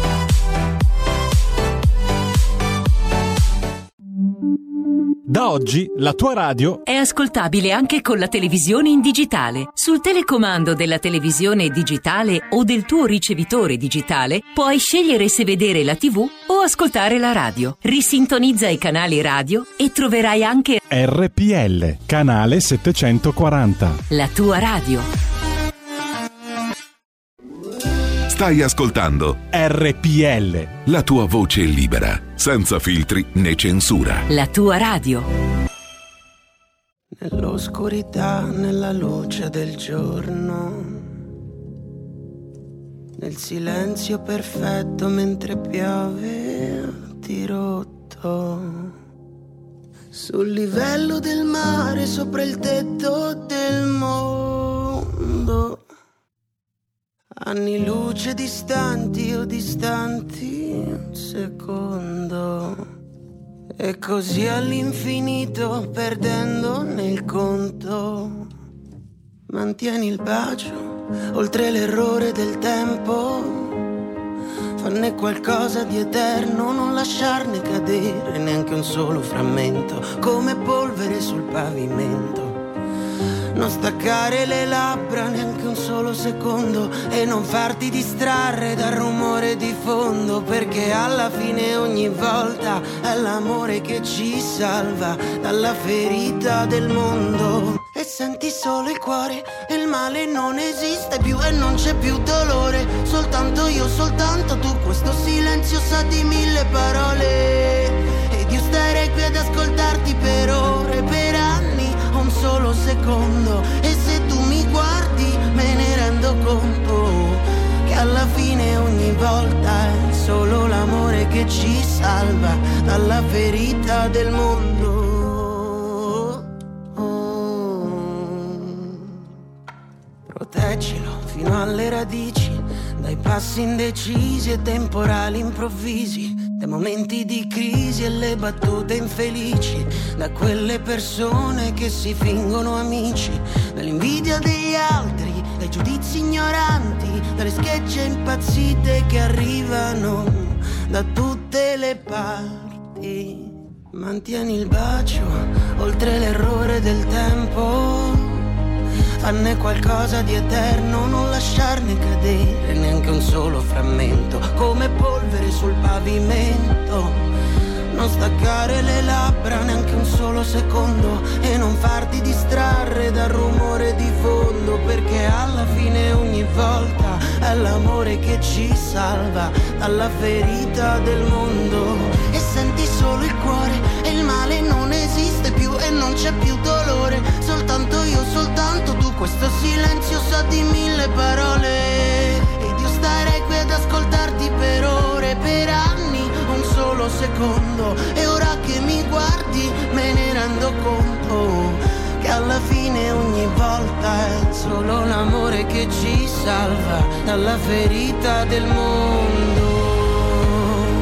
E dal ripetersi dei giorni che non valgono un ricordo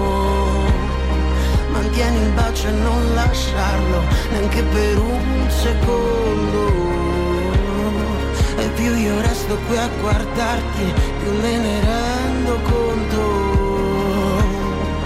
È l'amore che ci salva dalla ferita del mondo.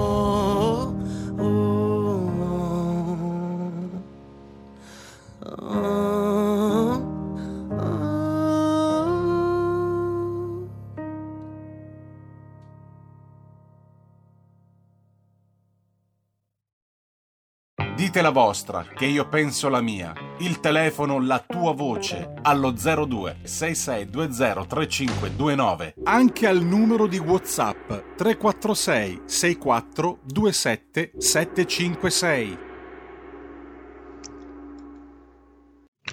Bene, potete intervenire il nostro tecnico a disposizione di interruzione simultanea nel caso di vostri interventi, sia telefonici, poi leggo eh, quelli che eventualmente mi gira- ci girerete via WhatsApp. E il tema che do è un tema sul quale forse magari bisogna anche essere, bisogna essere un po' più cauti prima di scherzarci, ma vabbè, questo vorrebbe essere, cerca di essere anche lo spirito della rubrica, dare una, una, salsa piccante insomma, a temi che sono anche delicati. Qui stiamo parlando di corruzione tra le forze dell'ordine. Sapete c'è anche lo scandalo che riguarda Beppe Sala, l'ex eh, comandante dei vigili, il, quello che ha preso il suo posto, eccetera, eccetera. Ne avevo parlato con Igor Iezzi qualche giorno fa. E ieri sono stati arrestati quattro vigili e altri tre sono stati indagati. E riguardando eh, un comune guidato dalla sinistra, se fate caso, vedete i giornali, per esempio mh, il Fatto Quotidiano, Repubblica, cioè non ne parlano affatto di questo. Il Corriere di Milano ha cercato di nascondere fino alla fine, poi ieri non poteva, oggi non poteva e quindi ha dato notizia. Ma hanno dato più peso, visto anche nelle tv, nei telegiornali di Berlusconi, ma ho, visto così, insomma, spizzichi e mozzichi, hanno dato più peso alla notizia di quella vigilessa che, essendo stata eh, bocciata il concorso, aveva messo della droga in, nell'auto di chi l'aveva bocciata. E grande eclatanza, grande clamore quando invece io credo che quattro vigili e tre indagati non sono stati arrestati per, mi è passo di capire, proprio per questioni di, di, di, di virgole giuridiche, dettagli da zecca garbugli, vuol dire che a Milano non si può dire che tutti siano corrotti per carità, ma 4 più 3 fa 7, più altri ancora, diciamo che c'era un sistema nel sistema, nel sistema sano però si era sì, sicuramente sano, non potrebbe essere altrimenti per una questione logica, perché se fossero tutti corrotti alla fine lo, lo sapremo in ogni caso, lo vedremo, però sta di fatto che c'è una corruzione, e che naturalmente corruzione tra chi eh, indossa la, la, la, divisa della legge è doppiamente colpevole. Insomma, una chiamata. No? Pronto? Ciao Pierluigi, buongiorno, saluto te e tutti i lombardi. Senti Pierluigi, io sarò franco con te, non ho voglia di litigare però stamattina praticamente mi alzo, guardo i giornali e dopo tutto il casino che sta succedendo, di ristori, eccetera, eccetera, vado a vedere due leghisti e uno di Forza Italia mi votano per reintegrare il vitalizio di Formigoni. Adesso io mi chiedo, io mi chiedo, dopo una condanna di vari anni a Formigoni, perché terzo grado di giudizio è stato condannato, eccetera.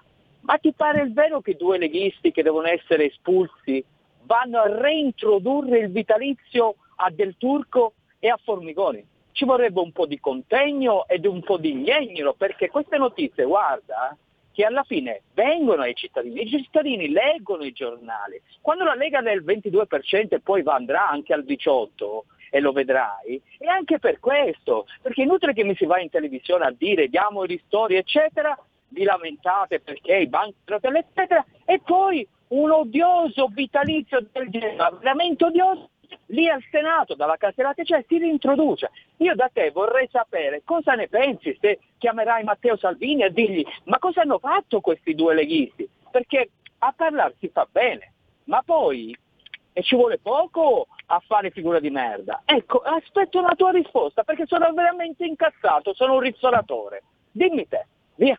Su. Non, no, beh, su, via su, dice il tuo cane. Eh, no, no, io non ho niente da aggiungere. Mm, confesso che non ho avuto modo, eh, preparando altre materie e cercando di approfondire su altro, non ho avuto modo, francamente. Non la sapevo neanche questa, non sapevo che c'erano due leghisti che hanno votato non so, non so dirti, quindi qualsiasi cosa dica in questo momento, francamente non la posso dire perché non lo so, non so se sono due leghisti che hanno agito per conto proprio o se è la Lega che ha deciso così, eh, vorrei approfondire le motivazioni, eccetera, eccetera. Quindi dai, su, porta pazienza. Ancora una. comunque, comunque mh, quando le, le critiche vengono portate anche in modo accalorato, ma nell'ambito della dell'educazione sapete che RPL eh, non, non, mette censura a nessuno. Ecco. Non c'è, è caduta. È caduta se non sbaglio. Sì, eh, eh. preghiamo l'ascoltatore di richiamare lo 02 66 20 35 29.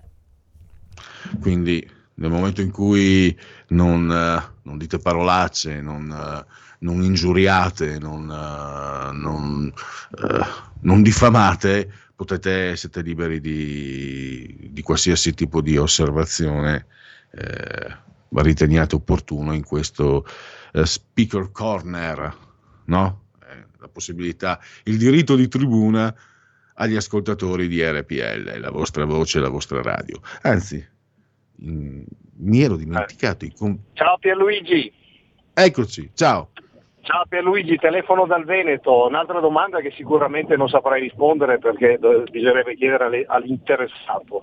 Finalmente e bisogna dare atto alla Lega che gli ha dato una mano, sono passati i nuovi protocolli, protocolli per le cure domiciliari, ma il mio governatore Luca Zaia, che qui abbiamo una maggioranza bulgara, bulgara, come mai non ha appoggiato fermamente le cure le cure domiciliari, se ci crede, se no vuol dire che non ci crede, è una cosa inutile per lui, insomma. Ecco, questa è una domanda che, che, visto che ogni tanto è ospite, bisognerebbe fargliela. Ecco. Poi ti dico la verità, che io mi sono visto nel primo lockdown tutti i suoi collegamenti da Antenna 3 del Veneto, che tutti i giorni dava i numeri, le terapie intensive, quanti contagiati, eccetera. Ti dico che ho provato a guardarlo ultimamente, è inguardabile, cioè non si capisce se è Zaia o se è Crozza. Eh. Ragazzi, diamoci una, una regolata, se no qui sai i voti come fa il contatore TikTok, TikTok al contrario. Con la telefonata del signore di prima penso che 200 voti li abbiate già persi, quindi compreso il mio. Io no, no, no, fermo, fermo, io non sono un eh, politico. Eh, sì. Sono, sono, un militante eh. della Lega, però non ho mai pensato in termini di perdo io voti o li guadagno io i voti.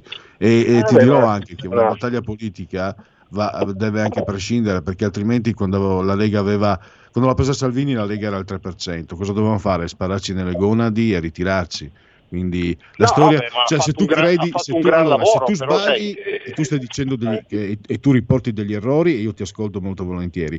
Personalmente, certo, certo. In, però, quando si parla di questioni di principio, non è questo il caso, mi è parso di capire, si può anche rischiare di perdere voti, secondo me, perché questo è la politica, che non deve guardare solo i voti. Eh, quello che dici te, io so che tutti avevano è incommiato Zaia perché all'inizio aveva permesso le cure, le cure domiciliari e quindi questo nuovo aggiornamento non, non, lo conosco, cioè non, non, capisco, no, non, non capisco, non sono a conoscenza di questa, da vicino di questa notizia. Sì, diciamo che io siccome guardo, guardavo, adesso, adesso, meno perché è veramente noioso il, il, la, sua, la, sua, diretta da Marghera su Antenna 3. No, dei, posso dirti, dei, scusa, solo una cosa voglio essere polemico, guarda che eh. cosa fa veramente, posso dirlo in, in, italiano aulico, fa veramente cagare. Sì. Ormai a, sembra che i testi gli scriva Marco Travaglio e sono penosi perché se Travaglio vuole divertire come editorialista è un conto, ma un comico non può permettersi. Cioè, eh, non, non, entro nel merito, non mi interessa niente questo momento di Luca Zaia, ma secondo me Croza è inguardabile, è indecente. Una... Sì, sì, no, sì, vabbè, a parte dirtelo, De Gustibus. Sì, sì, sì, no, De Gustibus, però voglio dire, se, secondo me ultimi, negli ultimi tempi Zaia che avrebbe potuto, visto anche l'appoggio e, e, diciamo i mass media gli grattano sempre la pancia perché è il leghista dal porto buono, è come Marco Pinti, cioè, è il leghista corretto che parla bene, che non alza mai i toni, poteva spendere due parole in più sulle cure domiciliari, cercare di spingere un po' l'acceleratore, Com- comunque vabbè, insomma... No, hai fatto, dopo... eh, guarda, tutte le volte che vuoi portare avanti osservazioni di questo tipo, sai che qui la porto aperta con RPL perché tra l'altro a me hanno insegnato quando sono arrivato che comunque la radio serve anche per sentire voi, voi ascoltatori magari militanti, critici. elettori, ex elettori, eh, critici perché comunque arrivano le vostre voci ai piani alti. Almeno una volta arrivavano speriamo che continui così. Sì, sì, ecco, dice, no, diciamo che quello che gli, gli elettori distratti come me, eh, o casuali o distratti o, o quelli provvisori diciamo, che, che hanno, hanno, hanno, sposato questo, questo voto eh, per, per eh, speranzosi in un cambiamento, l'impressione che si ha è che ci sia un po' un rallentamento nelle istanze de, di, questo, di, questo, movimento, insomma, ecco, che ci sia un po'.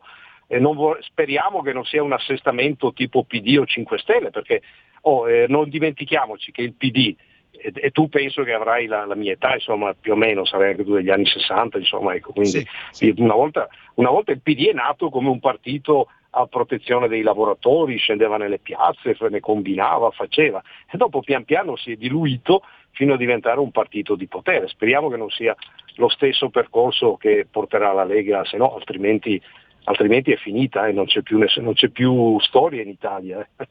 Ti saluto, grazie, grazie per Un'altra la chiamata. di parlare. Benissimo.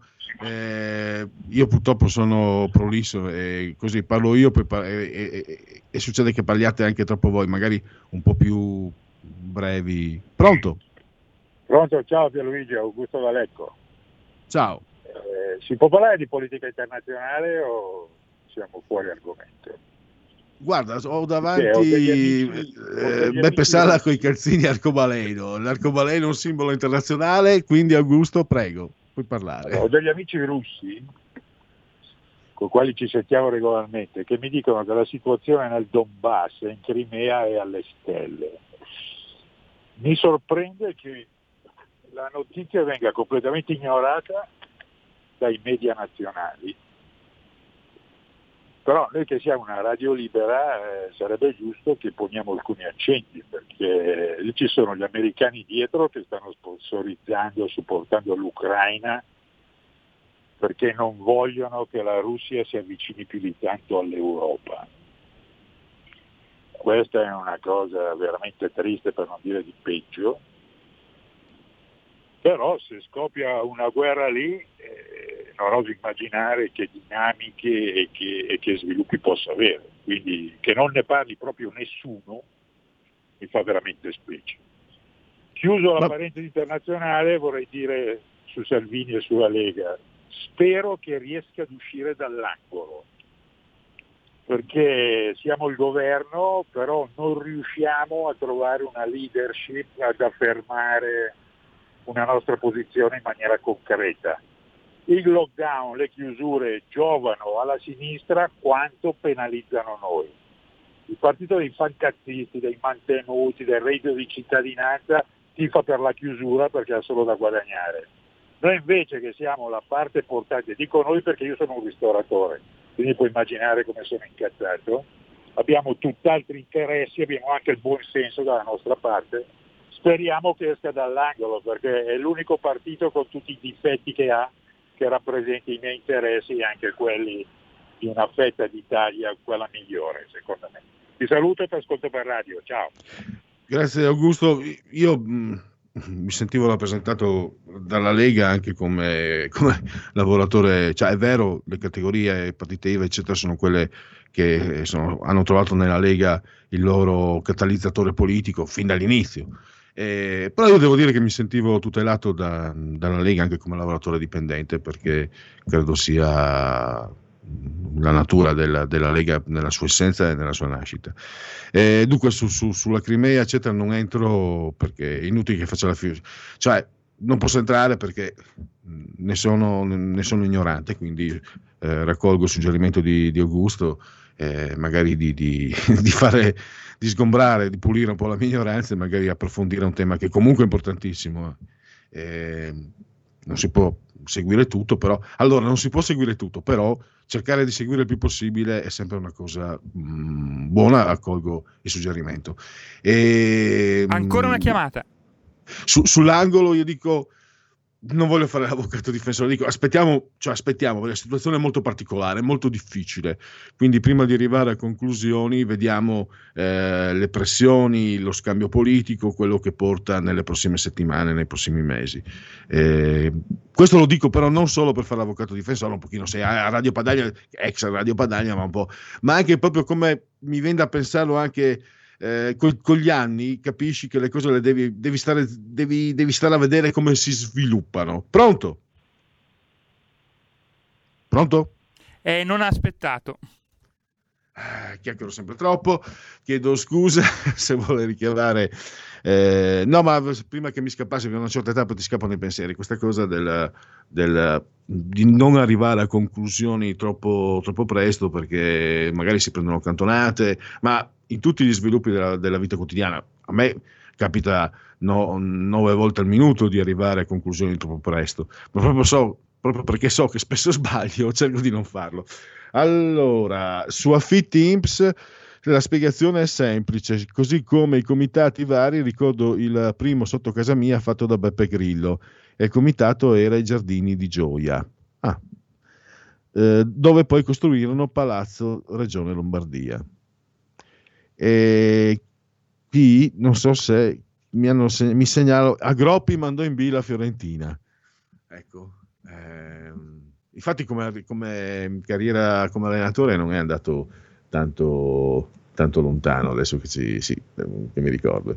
Eh, avevo più successo come polemista perché la lingua toscana è la lingua biforcuta eccetera, eccetera. Beh, Pietro Aretino, l'hanno avuto loro, che se leggete Pietro Aretino è spaventoso, straordinario, straordinario da leggere, anche se di sette secoli, cos'era più o meno contemporaneo di Dante, no, un po' dopo, dopo, dopo, dopo Dante.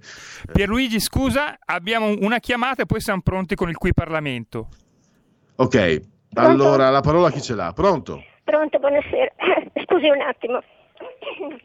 Eh, volevo sem- semplicemente dire quanta ingratitudine nei confronti di Salvini. Evidentemente non sanno esattamente quello che sta facendo. Mi dispiace veramente da una vecchia, veramente vecchia leghista. Grazie. Bene, quindi eh, non solo, oggi non solo voci critiche, per fortuna. Eh, fa piacere anche sentire queste posizioni. Comunque.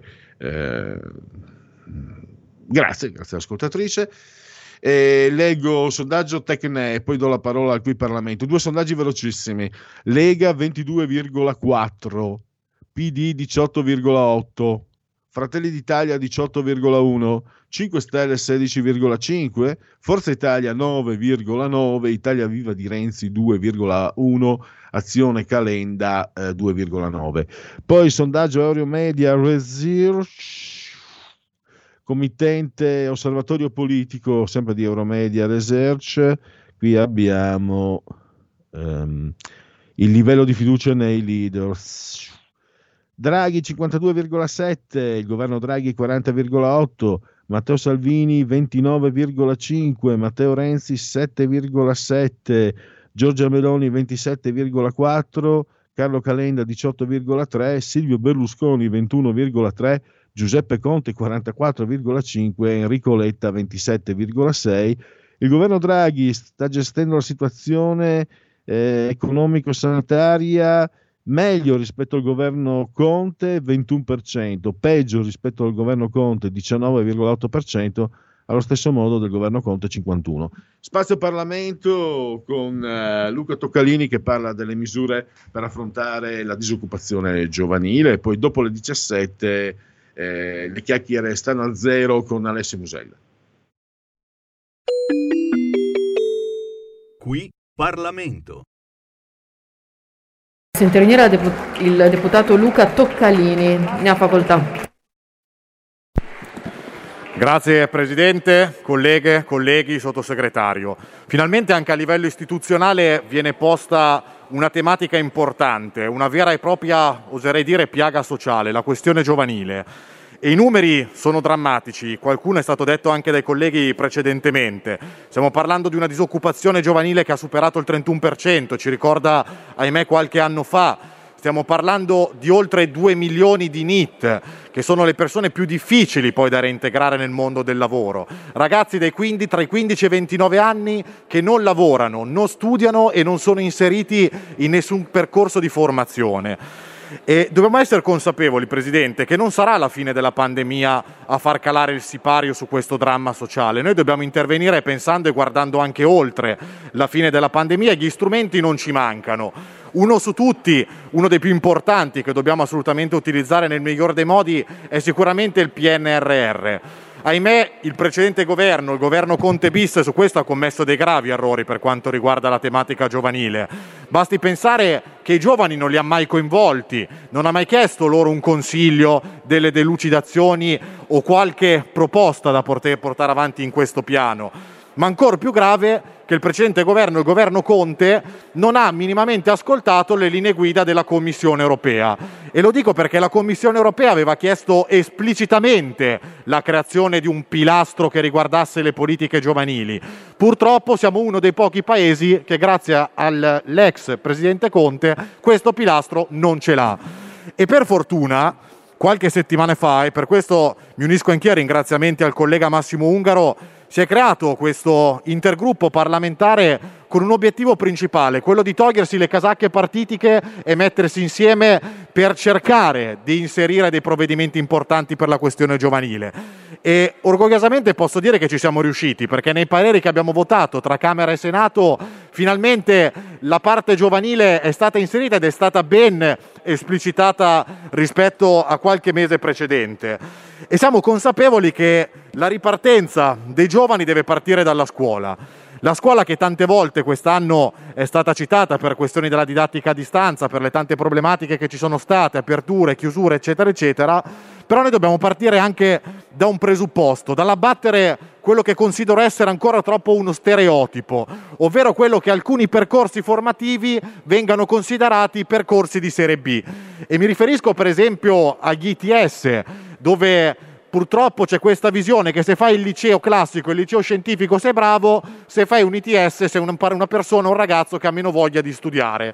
Peccato che invece ad oggi il mercato del lavoro ci chiede esattamente quello, sono le aziende che per prime vogliono investire sugli ITS per creare la cosiddetta manodopera specializzata, ragazzi e ragazzi che alla fine di questi percorsi vengono immediatamente inseriti eh, nel mondo, nel mercato del lavoro. E noi su questo dobbiamo lavorare assolutamente affinché possa cadere questo stereotipo e per fare tutto ciò però è importante anche l'orientamento. Quando tanti ragazzi alla fine della terza media si ritrovano davanti agli insegnanti o gli stessi genitori che consigliano una scuola piuttosto che l'altra, dobbiamo aprire un po' la nostra visione in questo senso.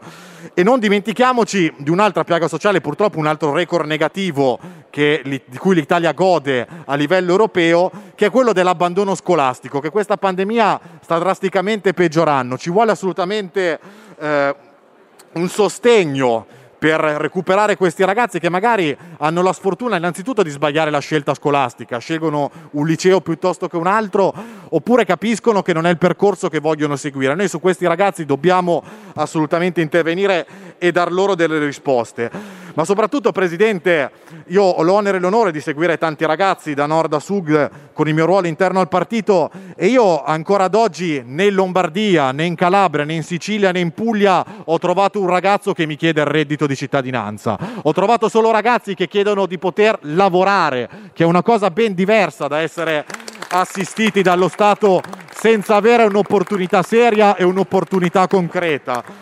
E per creare però i posti di lavoro dobbiamo anche essere consapevoli che vanno aiutati questi ragazzi. Ce ne sono tantissimi, ahimè, che stanno perdendo il lavoro anche in queste settimane, ma che hanno delle idee bellissime, anche delle idee molto creative che vorrebbero mettere in pratica lanciando una startup per creare il lavoro per se stessi, per dare lavoro anche agli altri. Ecco, noi su questi dobbiamo intervenire finanziandoli, dandogli la possibilità di un accesso al credito decisamente agevolato in modo tale appunto da evitare un'ulteriore piaga sociale negli anni a seguire. E poi è stato citato un altro tasto dolente, quello della fuga dei cervelli. Basti pensare che negli ultimi dieci anni oltre 250.000 giovani sono scappati all'estero, equivale a un punto di PIL, stiamo parlando di 16 miliardi di euro. Ecco, l'anno scorso, esattamente in questo periodo, noi e le regioni stavamo facendo i salti mortali per cercare infermieri e medici e ci siamo resi conto che medici e infermieri erano scappati altrove perché non si è stati in grado di tenerli in Italia. Quindi anche su questo dobbiamo assolutamente dare delle risposte concrete e dobbiamo dare la possibilità a questi ragazzi di poter creare un investimento sul territorio, di potersi creare la propria famiglia, di non dover essere costretti a scappare. Una volta si sceglieva di fare un'esperienza all'estero e tornando poi in Italia si investivano le proprie competenze. Oggi ormai è diventato un obbligo, noi questo come Stato non dobbiamo assolutamente permetterlo. Qui Parlamento. Da oggi la tua radio è ascoltabile anche con la televisione in digitale. Sul telecomando della televisione digitale o del tuo ricevitore digitale puoi scegliere se vedere la TV o ascoltare la radio. Risintonizza i canali radio e troverai anche RPL, canale 740. La tua radio. Porta con te ovunque RPL la tua radio. Scarica l'applicazione per smartphone o tablet dal tuo store o dal sito radiorpl.it. Cosa aspetti?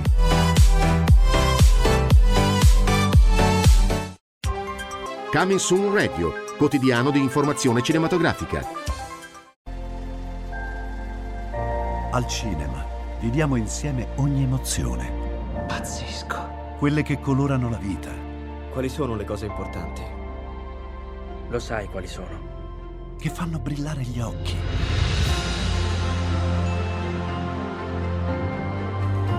Che lasciano col fiato sospeso. E che ci riempiono il cuore. Cerchiamo di fare del nostro meglio e a volte il meglio che possiamo fare è ricominciare da capo. Per poi farci ritrovare insieme in una risata. Eh, ridiamo, ridiamo. Oh. Eh. Ride? Dai raga, tutti insieme! No, ma guarda, che esagerato. Cinema fa sognare in grande. E questo è il sogno. Ogni volta nuovo di zecca ogni sera ed è molto esaltante.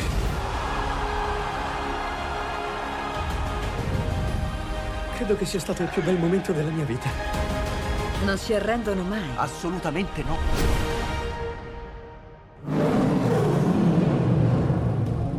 Accade solo al cinema. Ciao ragazzi, ci vediamo al cinema. Scusa.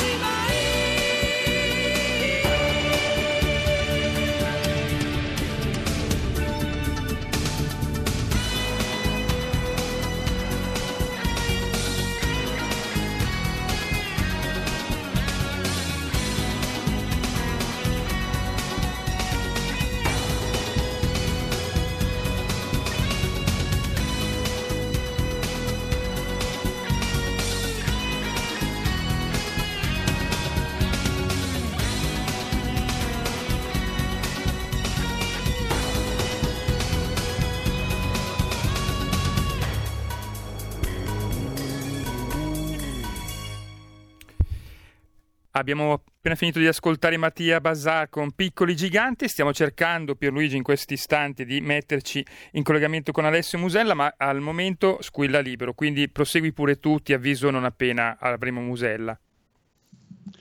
Allora, eh, proseguiamo, parleremo della, di questa figura strategica nella, nella storia dell'arte contemporanea, anche se in realtà eh, abbia, cominciamo ad avere eh, queste figure, eh, l'apparire di queste figure, se non sbaglio, cominciamo a averle nel 700, eh, tra il 6 e 700, quando le mh, ricche famiglie anche del nord Europa hanno cominciato a commissionare ritratti dalle Fiandre, eccetera, a, ai, mh, ai, migliori pittori sulla piazza. Per esempio, una ritrattista di fama internazionale era la veneziana Rosalba Carriera, che eh, proprio diciamo dipingeva proprio in,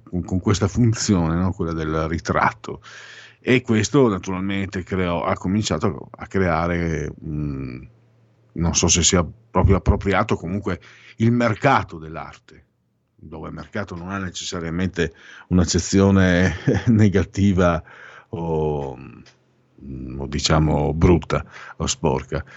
E, e, e quindi cominciano a, ad apparire le, le, figure che sono più proprie, per quel che mi eh, risulta nel Novecento, ci sono galleristi anche che, che sono diventati, non so se sia proprio giusto o se sia un po' limitato. Guggenheim, per esempio, è un nome che forse è diventato ancora più conosciuto e importante nell'ambito dell'arte, eh, ancora più degli artisti stessi.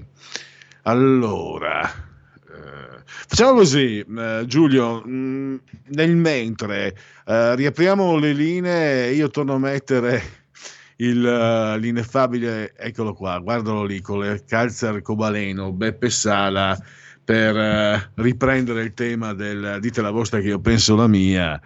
Che, perché tanto non avevo neanche detto mm, le, i, i, tre spunti che avevo dato. Allora, quattro vigili arrestati, altri tre indagati, derubavano gli spacciatori di droga, rubavano i soldi, no? denunciavano di averne sequestrati tot, invece erano di meno, perché la differenza era cresta, se la mettevano in tasca, e addirittura eh, prendevano la droga e la rivendevano a loro volta. Portavano via la droga ai pusher e la rivendevano. Stiamo parlando di quattro vigili milanesi arrestati, più tre indagati. Allora, A, a brigante, brigante mezzo. B, bazzecole, i crimini particolarmente odiosi sono ben altri. C, in effetti, vedendo Beppe Sala con i calzini arcobaleno, mi erano venute delle idee.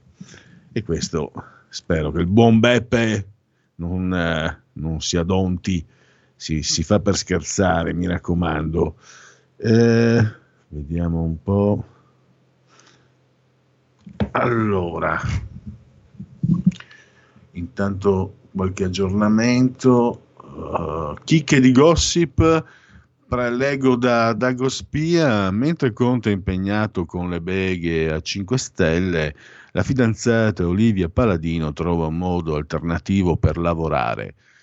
Il suo Hotel Plaza è chiuso e lei lo affitta alla Barilla per uno spot per la carbonara. Buona la carbonara. Diane Mello e Mario Balotelli hanno ricominciato a frequentarsi. Galeotto fu lo scontro al grande fratello VIP. Gli ex di Belen ritrovano l'amore e le ex di Monte si ritrovano in tv. Pa, pa, pa.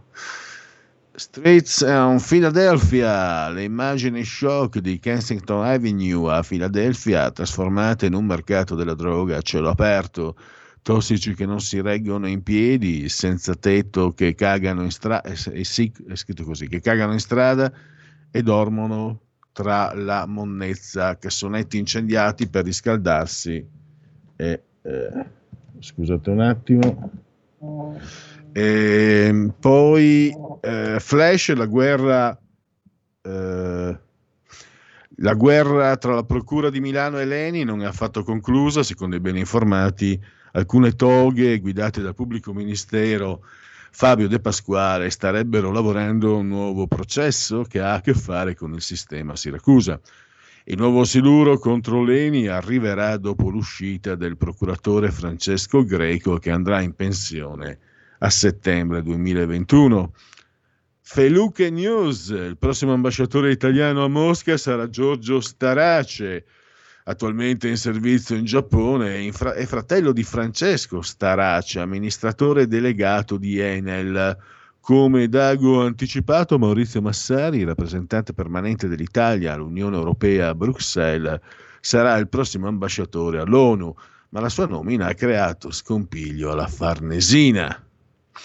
Il conflitto di interessi di Ranieri Guerra è enorme, ora è diventato evidente. Il ricercatore dell'OMS Francesco Zambon, che si è dimesso dopo la censura dell'organizzazione sul report sull'Italia, ne abbiamo parlato no? in, in questi giorni con Francesco Borgonovo, continuano a dire, dice Zambon, che era stato pubblicato prematuramente ed era pieno di errori, ma aveva superato tutti i passaggi di approvazione.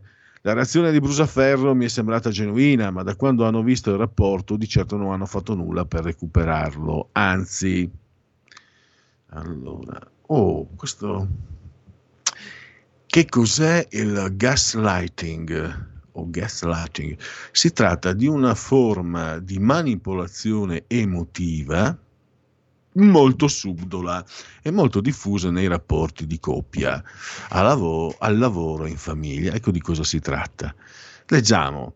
In attesa sempre di le chiacchiere stanno a zero, Alessio Musella non è ancora raggiungibile al telefono, noi andiamo avanti. Avete mai sentito parlare di gaslighting?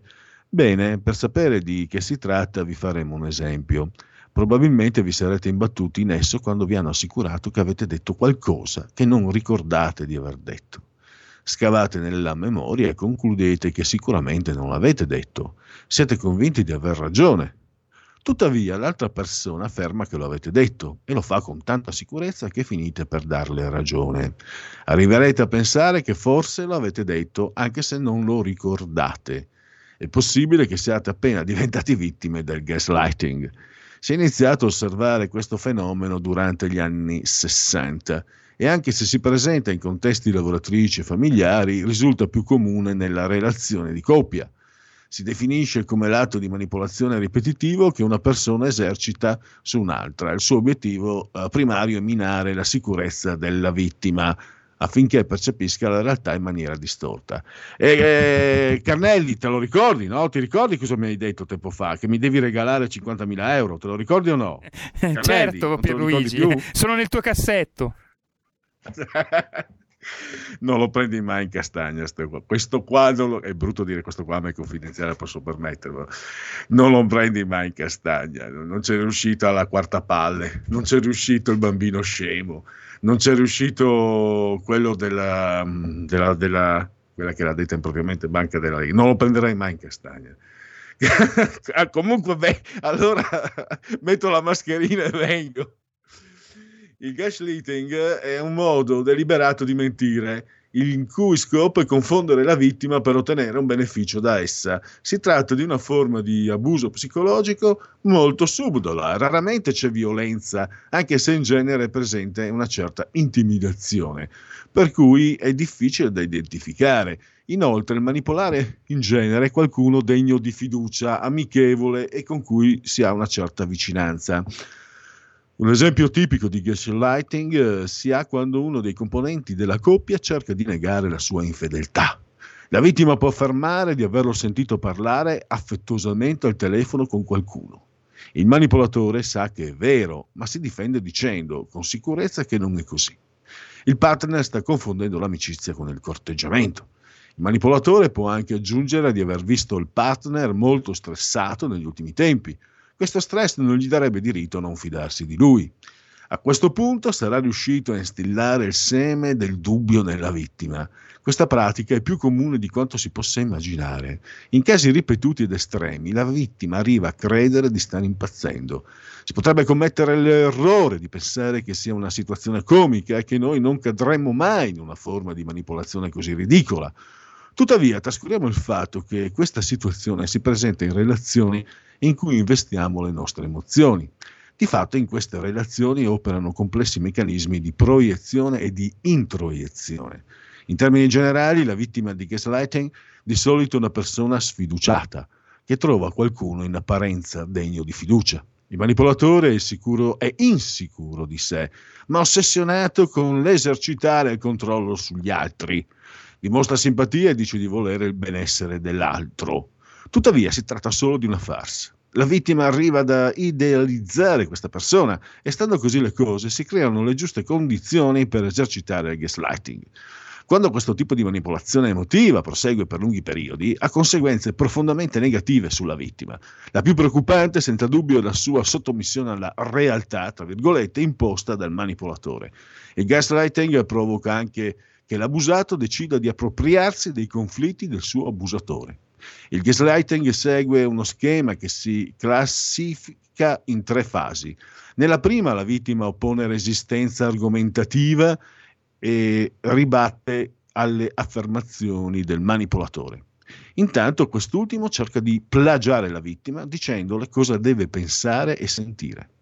In effetti, in alcuni casi si discute per ore e ore. Alla fine non emerge nulla di concreto, ma si verifica un logorio della vittima.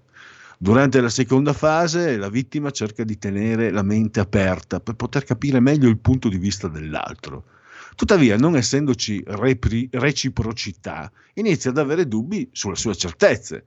La terza fase si presenta come uno stato di confusione in cui la vittima perde il giudizio e pensa che le affermazioni del manipolatore siano veritieri, normali e quindi reali. Ci sono caratteristiche della personalità che predispongono alcuni individui a diventare potenziali vittime del gaslighting. La carenza d'affetto è una di queste. La potenziale vittima vede nel manipolatore un salvatore e lo idealizza. Questa reazione si deve al fatto che la vittima interpreta le avance del manipolatore come una vera dimostrazione di affetto. La vittima sente che il manipolatore, almeno all'inizio, parla con lei, le presta attenzione. Una persona che ha bisogno di avere eh, ragione è più incline a soffrire di questo tipo di abuso. Questa situazione si presenta quando si discute di aspetti soggettivi e in questi confronti gli argomenti della futura vittima perdono solidità come conseguenza del logorio praticato dal manipolatore. Infine, la necessità di approvazione degli altri gioca un ruolo decisivo. In questo caso il manipolatore viene servito all'occasione su un piatto d'argento. Egli non perderà tempo, approfitterà di questa debolezza. Per non cadere in una relazione tossica di questo tipo è fondamentale tenere presente alcuni consigli. Primo, dovete stare attenti a qualsiasi manifestazione che metta in dubbio ciò in cui credete e che mini la fiducia in voi stessi. Non imbarcatevi in discussioni sterili, ovvero scambiandovi punti di vista soggettivi che non portano da nessuna parte. Infine, cercate di rafforzare le vostre posizioni nella vita con argomenti solidi, devono diventare delle convinzioni. Inoltre, non permettete che gli altri giudichino il vostro modo di pensare e di sentire. Tenete presente che questo è un terreno fertile per chiunque voglia. Mani polarvi. Ah, un po' lungo, ma questo è, eh, è un, un'analisi. Siamo entrati nei meandri, nei labirinti della psiche umana. Nei palazzi romani hanno già, continuiamo da Gospia, riscendiamo sulla terra, nei palazzi romani hanno già memorizzato la frase lapidaria con cui il gesuita Mario Draghi annuncia il siluramento alle persone di cui si vuole liberare. Domenico Arcuri ne sa qualcosa. Per ragioni di opportunità è meglio che lei, puntini puntini, quindi se Mario Draghi vi dice per ragioni di opportunità è meglio che, eh, mettetevi una mano davanti e una di dietro. Che succede al Copasir? Adolfo Urso ed Elio Vito hanno rimesso il mandato in polemica con la Lega che non ha voluto mollare la presidenza per cederla a Fratelli d'Italia che è all'opposizione. Il passato ingombrante di Urso, candidato numero uno a ricoprire l'incarico di presidente al posto di Volpi, gestiva una società di intermediazione che aiutava le prese italiane che volevano fare affari in Iran. Ah, oh, è il più pulito, c'ha la rogna.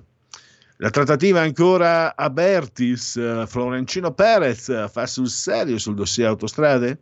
Atlantia cerca di capire le vere intenzioni del patron del Real Madrid e conoscere i tempi della presentazione di un'offerta alternativa alla cordata guidata da Cassa Depositi e Prestiti, l'autostrada di Benetton. Intanto ACS è entrata nella data room per visionare tutti i dati, gli scenari, competizione alleanza con CDP.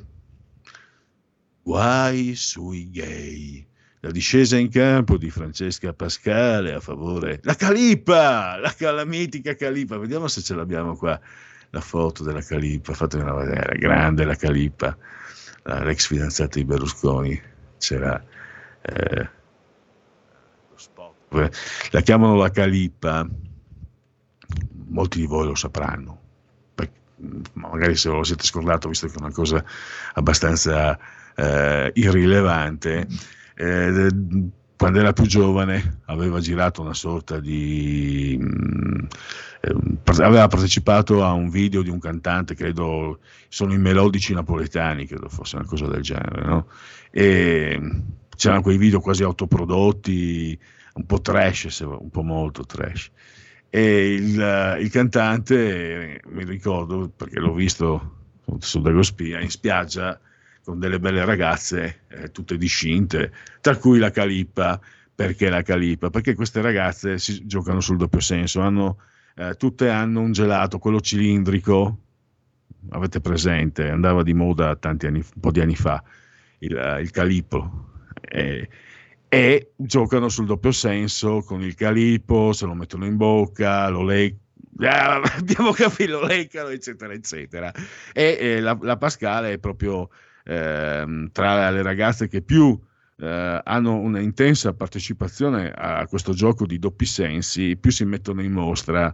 E insomma c'è riuscita perché poi è diventata la fidanzata di uno che non è proprio povero e mi sembra aver ricevuto anche una bella buona uscita.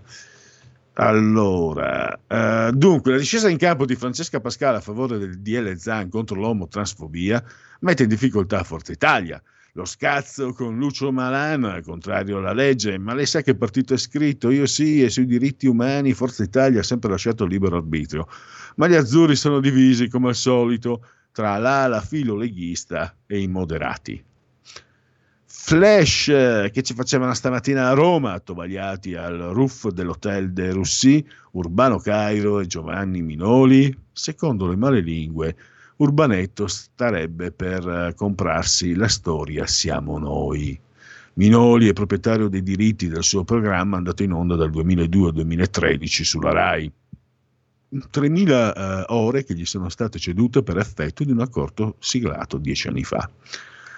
Passa Gallera, arriva Moratti, il risultato non cambia. Ennesimo flop della regione Lombardia, quasi una dose di vaccino su 11 è stata somministrata a un cittadino classificato nella categoria altro, una nebulosa che contava 180.483 affiliati.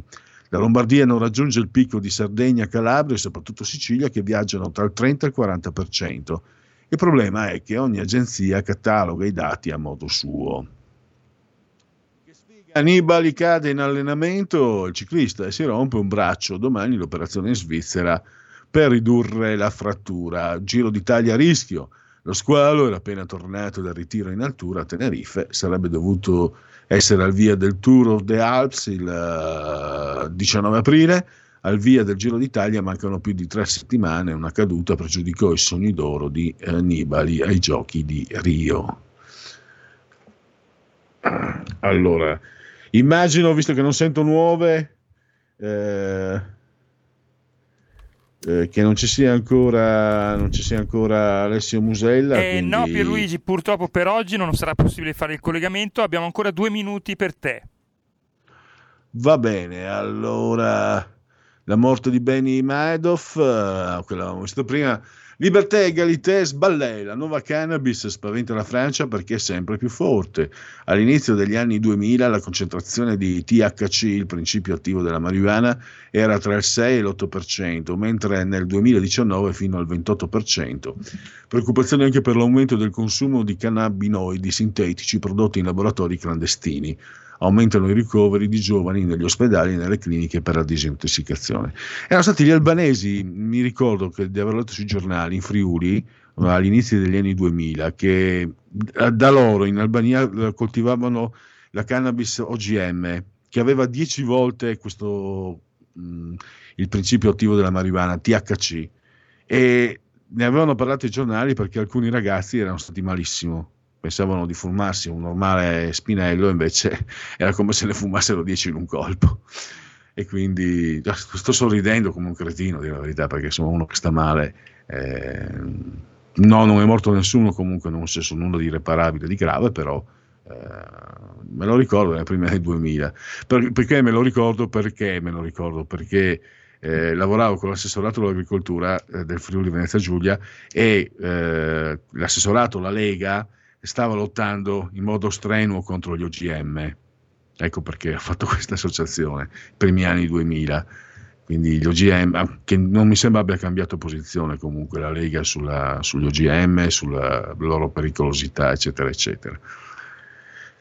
E niente da fare per uh, il tennista sudtirolese Yannick Sinner che è stato battuto in due set dal grandissimo, grandissimo, grandissimo Nole Djokovic, perché insomma sì, Federer è il più grande di tutti, sì, io amo Nadal alla follia, ma Djokovic anche. Insomma, fortunati che ne abbiamo visti tre davvero di super. Lui sembra proprio eh, nel mio piccolo io lo chiamo Mister Fantastic perché in certe volte sembra il um, John Reed, mi sembra, di Fantastici 4, tira e molla quello che si allunga. È davvero rarissime volte ho visto nello sport eh, simili deformazioni fisiche, eh, capacità di deformare il proprio fisico in modo strenuo per fare il punto. Basta, stop allora, mi dispiace, chiedo scusa, eh, salta il turno, il, uh, le chiacchiere stanno a zero con Gaetano Musella. Eh, noi ci risentiamo domani, adesso passiamo subito la parola immediatamente a Marco Castelli, la sua area di servizio, fermatevi assolutamente e io mi permetto anche di ringraziarvi, beh, prima di tutto eh, il grande Giulio Cesare Carnelli assiso su altola di comando in regia tecnica e poi naturalmente un ringraziamento a tutti voi che avete scelto anche oggi RPL, la vostra voce e la vostra radio. Avete ascoltato il punto politico.